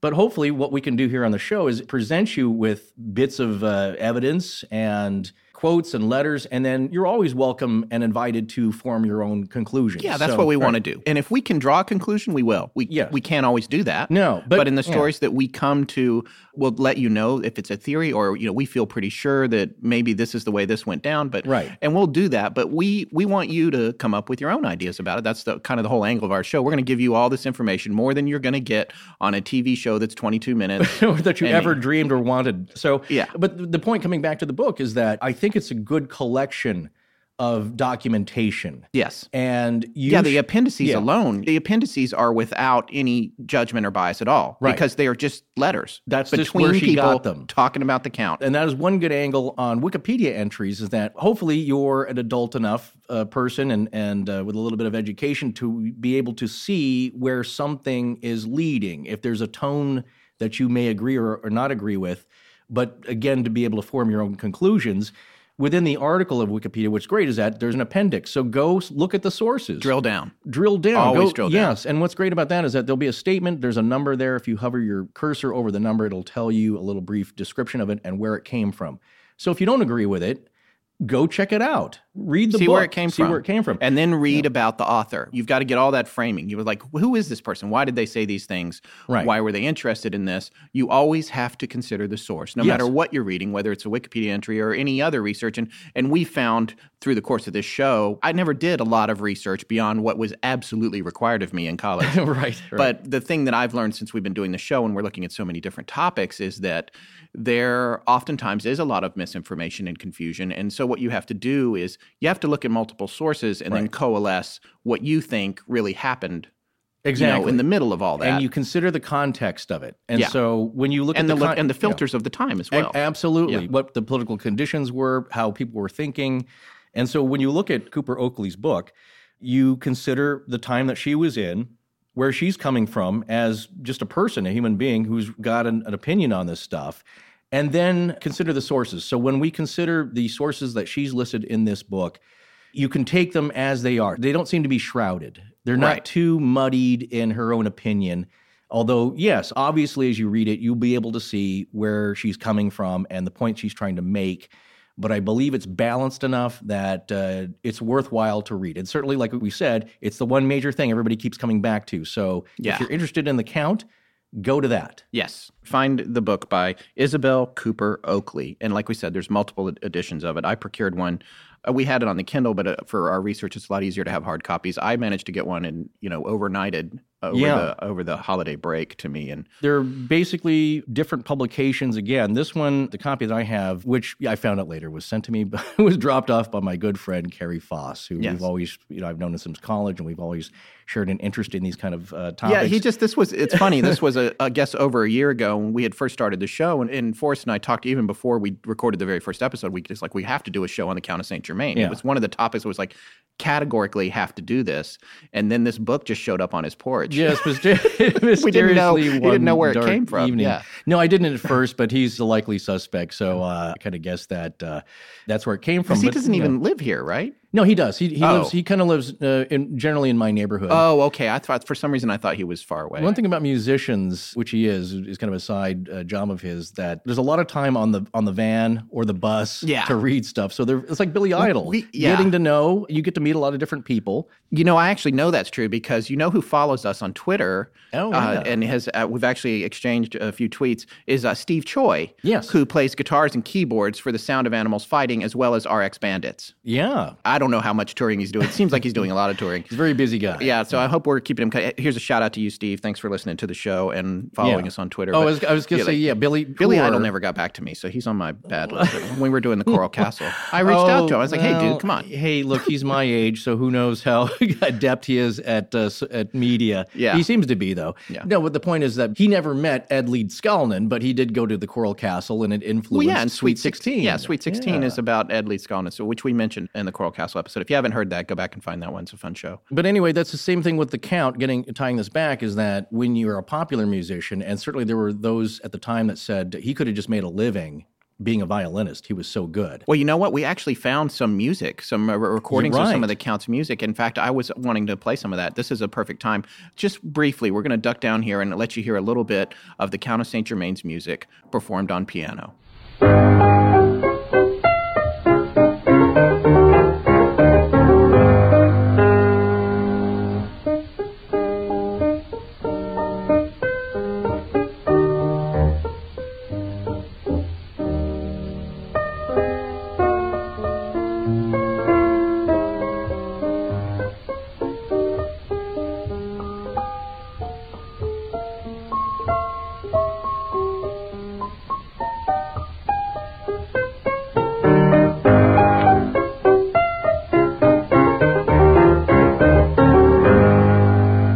Right. So that's music that the Count actually wrote. We know that. That is a fact. A man called the Count of St. Germain wrote that music. Yes, and there's a modern day effort to reprint his music or republish it. And what we found here from the Society for 18th Century Music and their newsletter, Ilias Chrissochoidis is trying to make a proposal to reprint the Count's music in several volumes. Oh, So yeah, there's an article here which you should read. Yeah, I will. This is from issue number 16 of their newsletter, which came out in April 2010. The Count of St. Germain, and then the first birth date they list a question mark. which I think Right. is appropriate. Question mark dash 1784. We'll talk more about that in a minute. Did he die in 1784? Is the most enigmatic of Handel's contemporaries. It is generally assumed he was a member of the exiled Rákóczi family. First appearing under this title in the early 1740s, he moved around Europe, acquiring the confidence and admiration of Louis XV and Madame Pompadour, the Prince of Wales, and the Prince of Hesse-Kassel. Am I saying that right? Hesse I say Hesse Cassel. Hesse Cassel. I don't know. Contemporary descriptions of his talents, penned by Horace Walpole, Voltaire, and Casanova, range from astonishment to ridicule and spite. Among his unofficial diplomatic missions, the one for the rapprochement of France and England in 1760 at the height of the Seven Years' War is well documented. Uh, we're going to talk more about that in part two of our series. Musicological interest in Saint Germain centers on his years in Britain, the mid 1740s, where he acquired fame for his performances, especially on the violin and his compositions. You might remember earlier that there is a theory that he was the great violinist Giovannini, That's right. who supposedly passed away in 1782, I believe. Yeah, but the time frames line up a little. They do. All right, getting back to the newsletter. Charles Burney identified St. Germain as a leading spirit in London's private music concerts and confirms the popularity of his Italian arias. We are fortunate to be able to verify these claims in a small, though highly original body of work, including a collection of over 40 Italian arias, seven solos for the violin, I mentioned that earlier, six trio sonatas, and several English songs. Highly intelligent and often endearing, the music of the Count of St. Germain deserves both publication and performance. Having acquired copies of all his extant works from several U.S. libraries, Library of Congress, Folger, Houghton, and now from the British Library, I am preparing to submit a proposal for a two volume edition of his music. Volume 1, Italian Arias. This is French. It's been a long time, so bear with me. Give it a whack. Musique raisonnée selon les bons sens, aux dames angloises, qui aiment le vrai goût en cet art. Oh, well. Favorite songs in the opera called L'Incontanza de Lusa, 1747. Three arias contributed. And that's one that he is often mentioned as famously contributing to. So that was a very popular opera of the time. Le, Le Inconstanza de Lusa. Thank you. You did better at that. In oh. volume two, instrumental music and English songs, six sonatas for two violins with a bass for harpsichord or violoncello. Seven Solos for a Violin, 1758, English Songs, 1747 to 50. There's an effort to perform and podcast representative works of his through the Chamber Music Club concert series at University College London. Now, we put the arc to trying to find that because this was April 2010. We- Yeah, that was- There was, uh, we couldn't find it. So Okay. it- either it didn't happen or they it's did not buried. Yeah, they didn't grant his proposal, or it just didn't. Or it it's was got, or it's got bad ID three tags. that's, that could be no. That's There's more to possible. publishing a podcast than just recording it. I'll tell you that. Absolutely. But that was 2010, so really kind of before the time of podcasting. Yeah. Uh, before it kind of took off. So who knows? It might have went away.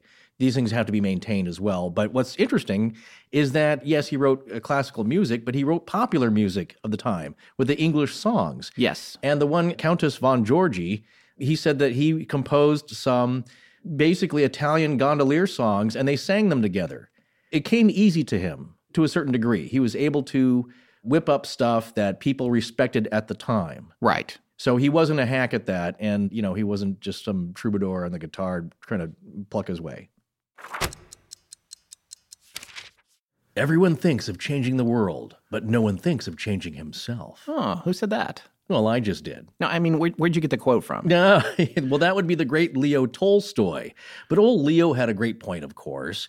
With the new year upon us, what better time to make a goal of improving ourselves and making the most of our short time in this world by learning new things? Well, you know what? That is one of my New Year's goals, and I'm doing it simply by watching fascinating video lectures from the Great Courses Plus. With over 8,000 to choose from, the whole family can dive into all the topics that interest us and discover new ones along the way. Whether it's great legends throughout history, exploring the human brain, or taking better pictures, and all of it is presented by award winning, engaging experts. That is such an important point. You know, there's a new movie coming out this year called King Arthur, Legend of the Sword, and it's a new Guy Ritchie joint. And I mean, I like Guy Ritchie and I love what he did with Sherlock, but. yeah, it's, it's going to get the Hollywood treatment. Well, sure. I mean, they're going to try and make it flashy and entertaining, but if you want the real scoop on the legend, You got to go with the scholars. Exactly. And that's why Scott and I are focusing on this new lecture series for us King Arthur History and Legend, taught by Professor Dorsey Armstrong, PhD, who's a real expert on the subject.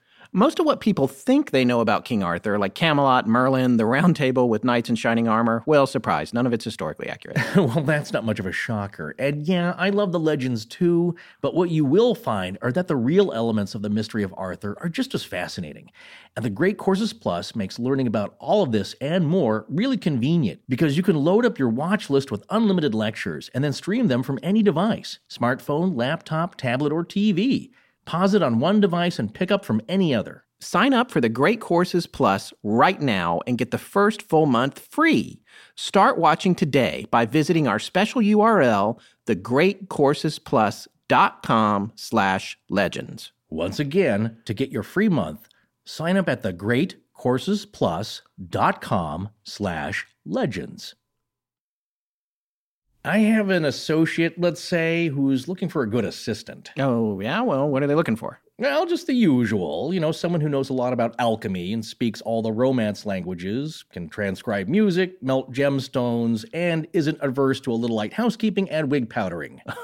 Well, that sounds like a tall order. What has your associate tried so far? Well, he tried hiring a town crier, but that didn't go so well. He got some Renaissance fair nerd who almost blew up the lab. It sounds like what he needs is ZipRecruiter. Look, every business wants to start off the new year right, especially ones that are several thousand years old. And that means finding the right people for the job.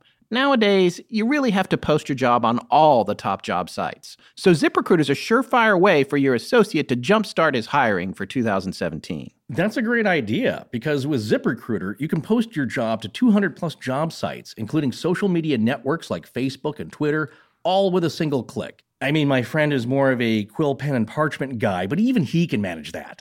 Plus, to find quality people, you really need to expand your search to any city or industry nationwide, and ZipRecruiter does that. Just post once and watch your qualified candidates roll into ZipRecruiter's easy to use interface. Right. There's no juggling emails or calls to your office or turning away messengers on horseback.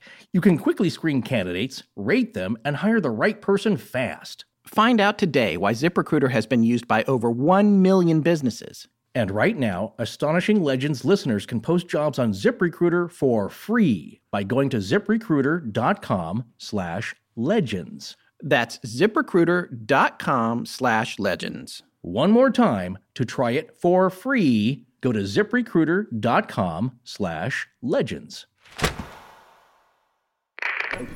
This is Trish. Thank you for listening to Astonishing Legends. Let's get back to the show. All right, we just want to cover a little more ground before we wrap up this first episode. One of the things we did want to talk about is who the count might have been. And the first place you go with this is the list that Isabel Cooper Oakley makes at the beginning of her book. She has a list, and it's the one you see repeated on every blog. Everybody Yes, who's ever doing yeah. anything about the count, they're like, oh, the people he might have been. They literally have lifted it word for word from her. I believe that these are the main theories at the time as she discovered them, as she was able to suss this out. These Right. are six of the main ones that she was able to come up with. Right. And this was as of 1912. Number one, he is the son of the widow of Charles II, King of Spain and a Madrid banker. Two, a Portuguese Jew. Three, an Alsatian Jew. Four, a tax gatherer in Rentondo. I don't even know what Rentondo is. I didn't even bother to look it up. Five, a natural son of the King of Portugal. Six, the third son of Franz Leopold, Prince Ragozzi of Transylvania. And then it also says his mother possibly could be the Duchess Violante Beatrice of Bavaria. That's not really part of her list. I think that's somewhere I collected that. That Oh, might that was be- from you. Okay. Yeah, that was, that was from me. But that is All right, I so didn't make that that, one up. no mind. I didn't. I didn't make that up. That is another that's mentioned. So they don't really know who his mother was. In one anecdote, he did seem to carry a picture of her literally on his sleeve, Right. which he showed people of a of a young, beautiful woman, and they said that he got teary eyed talking about her because I think that she w- gave him up. And then he also said he wandered the woods. Okay. So that will tie into the origin story. okay. The first Ragozzi was Francis the First. Yeah, Right. that would be the grandfather. So he was born in 1645, Francis Ragozzi the First, and he was a Hungarian aristocrat, and he was elected Prince of Transylvania, and the father of the Hungarian national hero Francis Ragozzi II, who we think is maybe the Count's father. Because I think the important point here is that there are two generations of uprisings and suppressions by the Austrians. So in 1666, Francis married Jelena Zarinska, and she was a Croatian countess. And then Francis, the grandfather, who we're talking about here, joined the Wesselényi conspiracy, the Zarinsky Frankopan conspiracy on Croatia. And one of the main leaders would be Francis's father in law, Petar Zarinsky. And then what happened was Francis became kind of the de facto leader of this conspiracy, where he gathered the nobles up to try and rise up against the Austrian Habsburg rule in the area. Well, he'd learned that the father in law got captured, Petar, and then he gives himself up. And that's the squashing up the uprising. So Rakoczy learned that his father in law, Petar Zrinsky, got captured by the Austrians. He laid down his arms and applied for mercy. All the other leaders at the uprising and the conspiracy, if you want to call it that, were executed for high treason. And Rakoczy, due to his mother's intervention and a ransom of 300,000 forints, several castles, was pardoned. So didn't go so well for him, lost a lot of dough and some houses. Right. Okay, that's the grandfather, to be clear. His son was Francis, II. Yes. Who is thought to be the Count of Saint Germain's It's, father. And really, again, and that's, by and yeah. that's the most common theory. Exactly. But we're gonna we can present information later that makes that seem unlikely as well. But that's the one most people will say is that Francis II Ragozzi, who was also a Transylvanian prince, Yes. and not a vampire, but no, and a, and a national hero of Yes, Hungary. and a national hero of Hungary, was the father of the Count of Saint Germain. Ragozzi II, though, went through pretty much. It was a Pete and repeat situation where he fomented an uprising as well. yes. Yeah. Basically, this family for multiple generations is just trying to hang on to their land and keep it out of the hands of the Austrian Empire and the wanna ru- Catholic Church. Exactly. specifically. Well, good point. They want to rule themselves, as everyone does, by their own ethnic peoples. And Yeah. that's why he's considered a national hero, Francis II. they were very wealthy. They had lots of lands. They had Yeah, he was the were- richest landlord in the Kingdom of Hungary at the time. So this leads a little into where did the Count maybe get a lot of his money? Right. He was not a poor beggar out looking to grift people. Although people thought that, there was really no proof that he actually swindled directly people who were complaining and he got thrown in jail for it. Right. Now, and this is where the count theoretically comes in. Supposedly, the count was born, we have a couple of dates for his birth, which some people, as we joked about earlier, will put a question mark. There are people that will say, Leonard Nimoy, for example, on In Search of, will tell you that he was born in 1694. There's other ones that say it was 1691. I've seen 1712. Yes, 1712. And then there's another account we'll tell you about later that suggests the 1630s. But the most common ones are the late 1600s, early 1700s. And the, the 94 one seems to be one of the more popularly theorized ones. So Right. if we say that Francis II Ragozzi fathered his third son in 1694, at that point, Ragozzi, according to his date of birth that most records show, he would have been 18 Yeah. which is not unheard of for 15, a prince to have 18 a or child. 15 if you count back from the date when he entered Altona Schleswig and he told Prince Charles he was 88 years old. A lot Right. of people will take that as a, as a definite starting point, work backwards, but then that means, according to the birth of his father, Francis II, would made him 15 if you're doing that math. So when the count would have been born, Prince Francis II would have either been 15 if you go by 1691 or 18 if you go by 1694 years old, which is not unheard of for No, during those times, it's yeah. it's possible. I mean, look, it happens today, and it, you end up on uh, the Maury Povich show. But yeah, but that, back, then, life yeah. expectancy was 35. So That's another great middle point. aged at that point. Yeah, no, it, they always say if you were 50, you were real old. Yeah. The story is that the count himself was sent away when he was eight years old. And that would have been the year 1702 if we go with the 1694 date for birth. So let's say he was sent away when he was eight years old in 1702. The Ragozzi Uprising, this would be really kind of the second one. The first one wasn't called the Ragozzi Uprising, that No. Francis I, but Francis II, the uprising was actually named for him. Yes. And that uprising occurred from 1703 to 1711. And again, just like it did for his father, it didn't go well. As Forrest already pointed out, Ragozzi to this day, Francis II, is considered a hero in Hungary. Yeah. There are streets in every city named for him. There's busts and statues and all kinds of things all over the country, apparently. Right. And you can find this out just by looking at the Wikipedia page.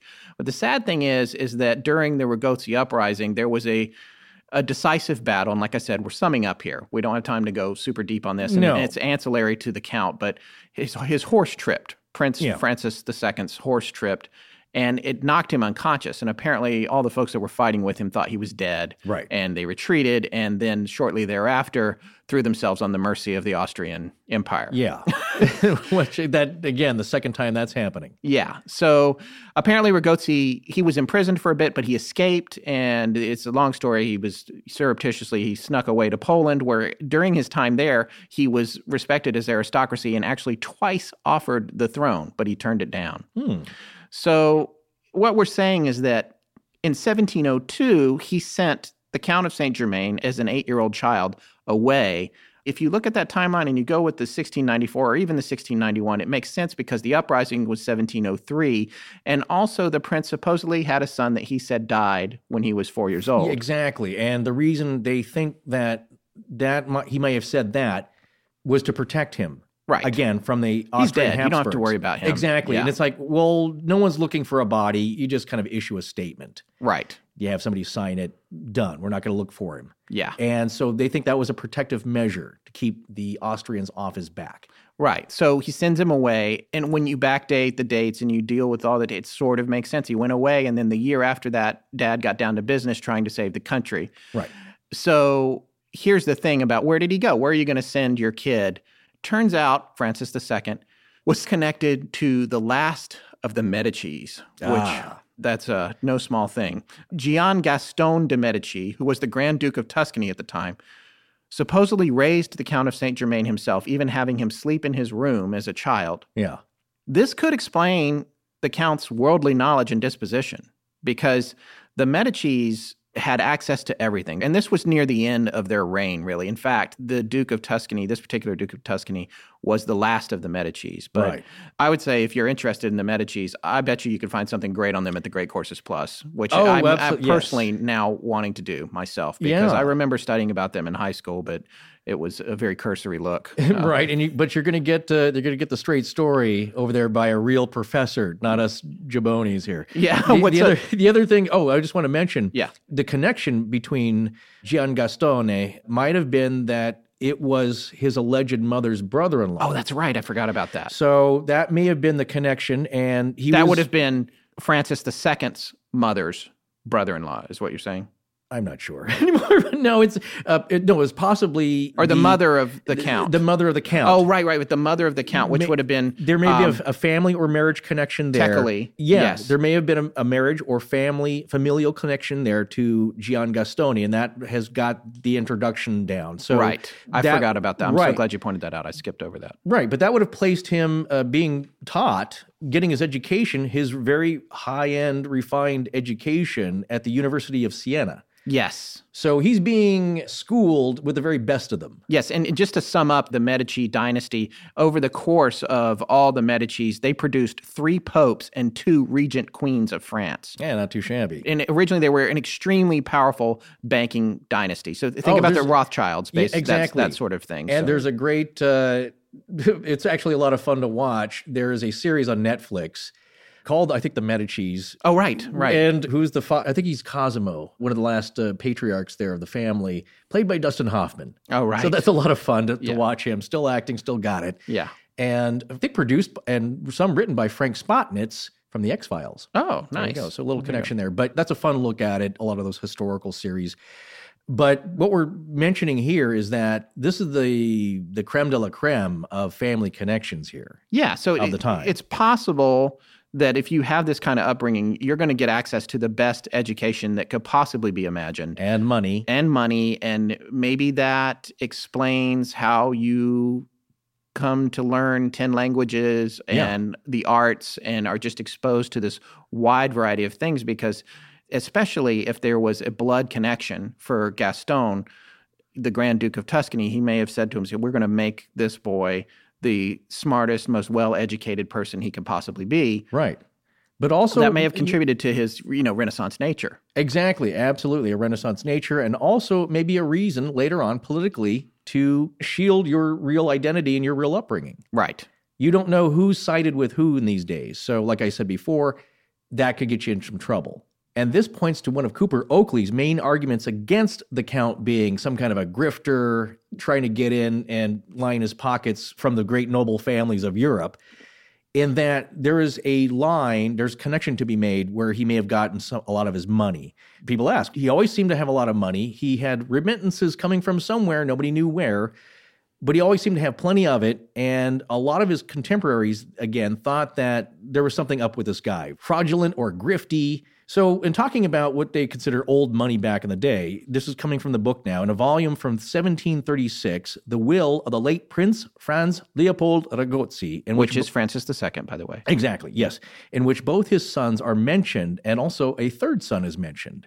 So it also states that Louis XIV had bought landed property for Prince Ragozzi from the Polish Queen Maria, and the rents from this property were invested by order of the King of France in the Hotel de Ville in Paris. Also, considerable legacies were left which were to be demanded from the Crown of France. The executors of this will were the Duc de Bourbon, the Duc de Maine, and the Comte Charleroi and Toulouse. To their care, Prince Ragozzi committed his third son, to whom he also left a large legacy and other rights on this valuable property. So, in short, his dad set him up before he died so he wouldn't need to swindle his way through Europe. Again, that's Isabel Cooper Oakley's defense of where the money was coming from.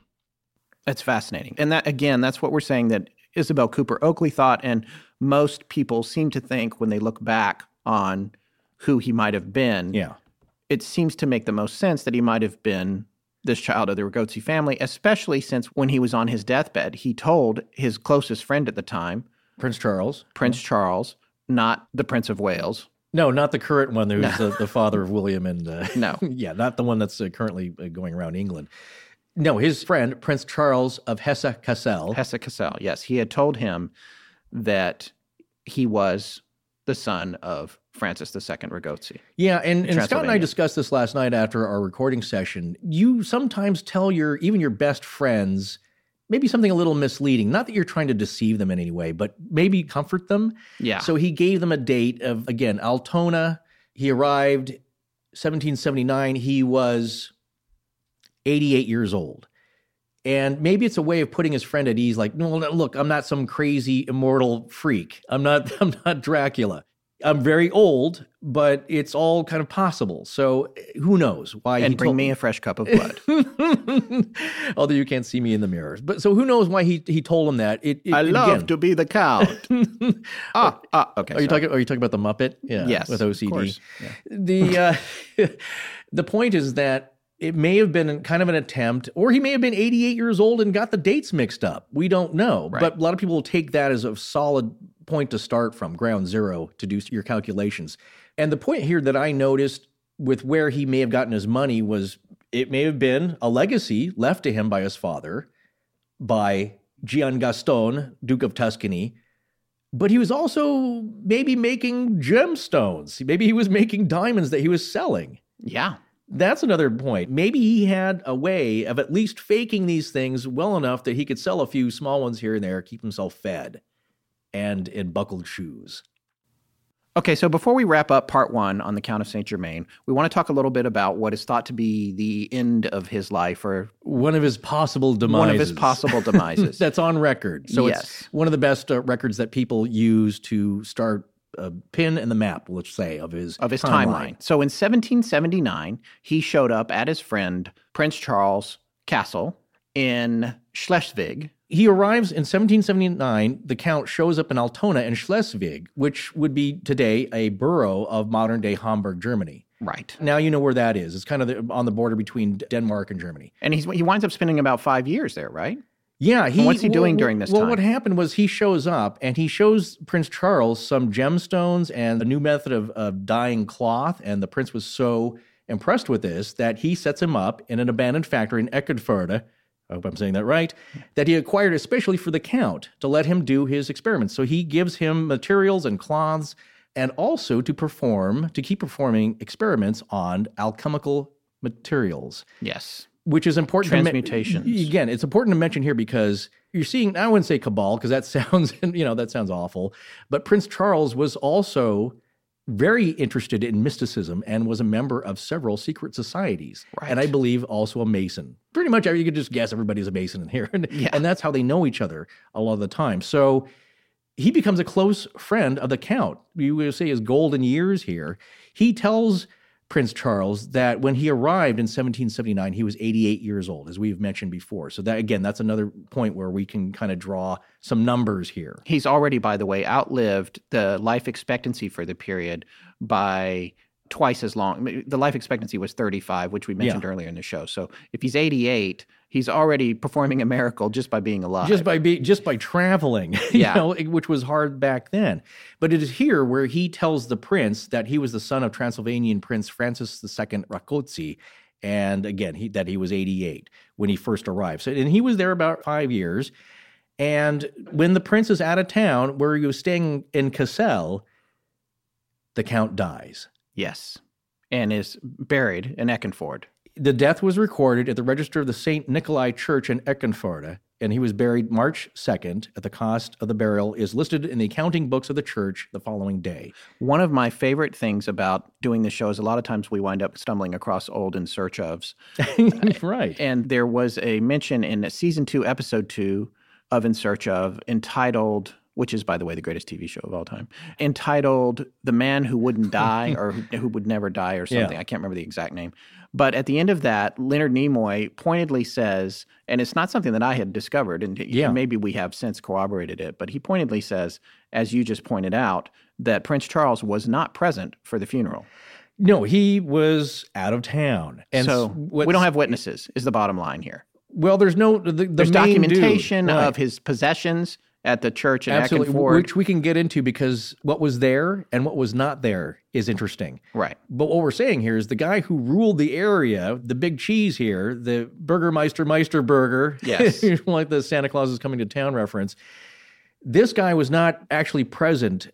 He was staying in Cassel, which- Yes. another area of the region.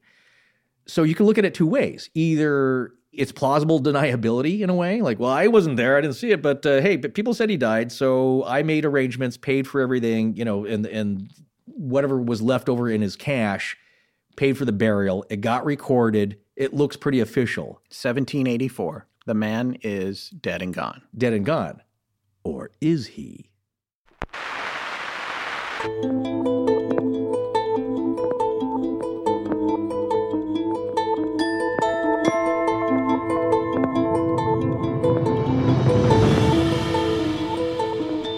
That's going to wrap it up for tonight's show. We'll be back in a week with part two of this series. We'd like to thank Blue Apron, Harry's.com, The Great Courses Plus, and ZipRecruiter. Please remember that supporting our sponsors helps support the show. Special thanks to John Bolin. Hi, this is Trish Burdick. Hi, I'm Brent Jackson. Hi, I'm Laura Claire, and I give permission To Astonishing Legends to use my voice. however they see fit, galaxy wide in perpetuity. Our show is edited by Sarah Voorhees, and the theme is by Judson Crane. Sound design is by Ryan McCullough. Special thanks to the ARC and its lead researcher, Tess Feifel. But most importantly, we want to thank our listeners. You can find us online at astonishinglegends.com, as well as Facebook, Patreon, Twitter, Tumblr, Google, and Instagram. Copyright Scott Philbrick. And Forrest Burgess. Good night.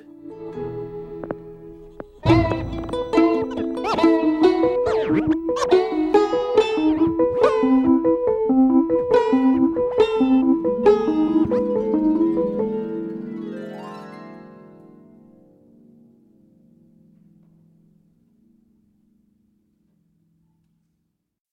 As humans, we're naturally driven by the search for better. But when it comes to hiring, the best way to search for a candidate isn't to search at all. Don't search, match with Indeed. When I was looking to hire someone, it was so slow and overwhelming. I wish I had used Indeed. If you need to hire, you need Indeed. Indeed is your matching and hiring platform with over 350 million global monthly visitors, according to Indeed data, and a matching engine that helps you find quality candidates fast. Ditch the busy work. Use Indeed for scheduling, screening, and messaging so you can connect with candidates faster. And Indeed doesn't just help you hire faster. 93% of employers agree Indeed delivers the highest quality matches compared to other job sites, according to a recent Indeed survey. And listeners of this show will get a $75 sponsored job credit to get your jobs more visibility at Indeed.com slash podcast. That's Indeed.com slash podcast. Terms and conditions apply. Join us today during the Jeep Celebration event. Right now, get 20% below MSRP for an average of 15178 under MSRP on the purchase of a 2023 Jeep Grand Cherokee Overland 4xE or Summit 4xE. Not compatible with lease offers or with any other consumer incentive offers. 15,178 average based on 20% below average MSRP from all 2023 Grand Cherokee Overland 4xE and Summit 4xE models in dealer stock. Residency restrictions apply. Take retail delivery from dealer stock by 4 1. Jeep is a registered trademark. With LinkedIn Jobs, we tap into a network of more than a billion professionals to help you find quality professionals quickly and easily for any role you need. Marketing wizards? Found them. Software engineers? Found. That project manager I could never seem to hire? And found. LinkedIn Jobs quickly matches your roles with candidates with the right skills and experience. In fact, 86% of small businesses get a qualified candidate within 24 hours. Post your first job for free and get started at linkedin.com slash spoken. That's linkedin.com slash spoken. Terms and conditions apply.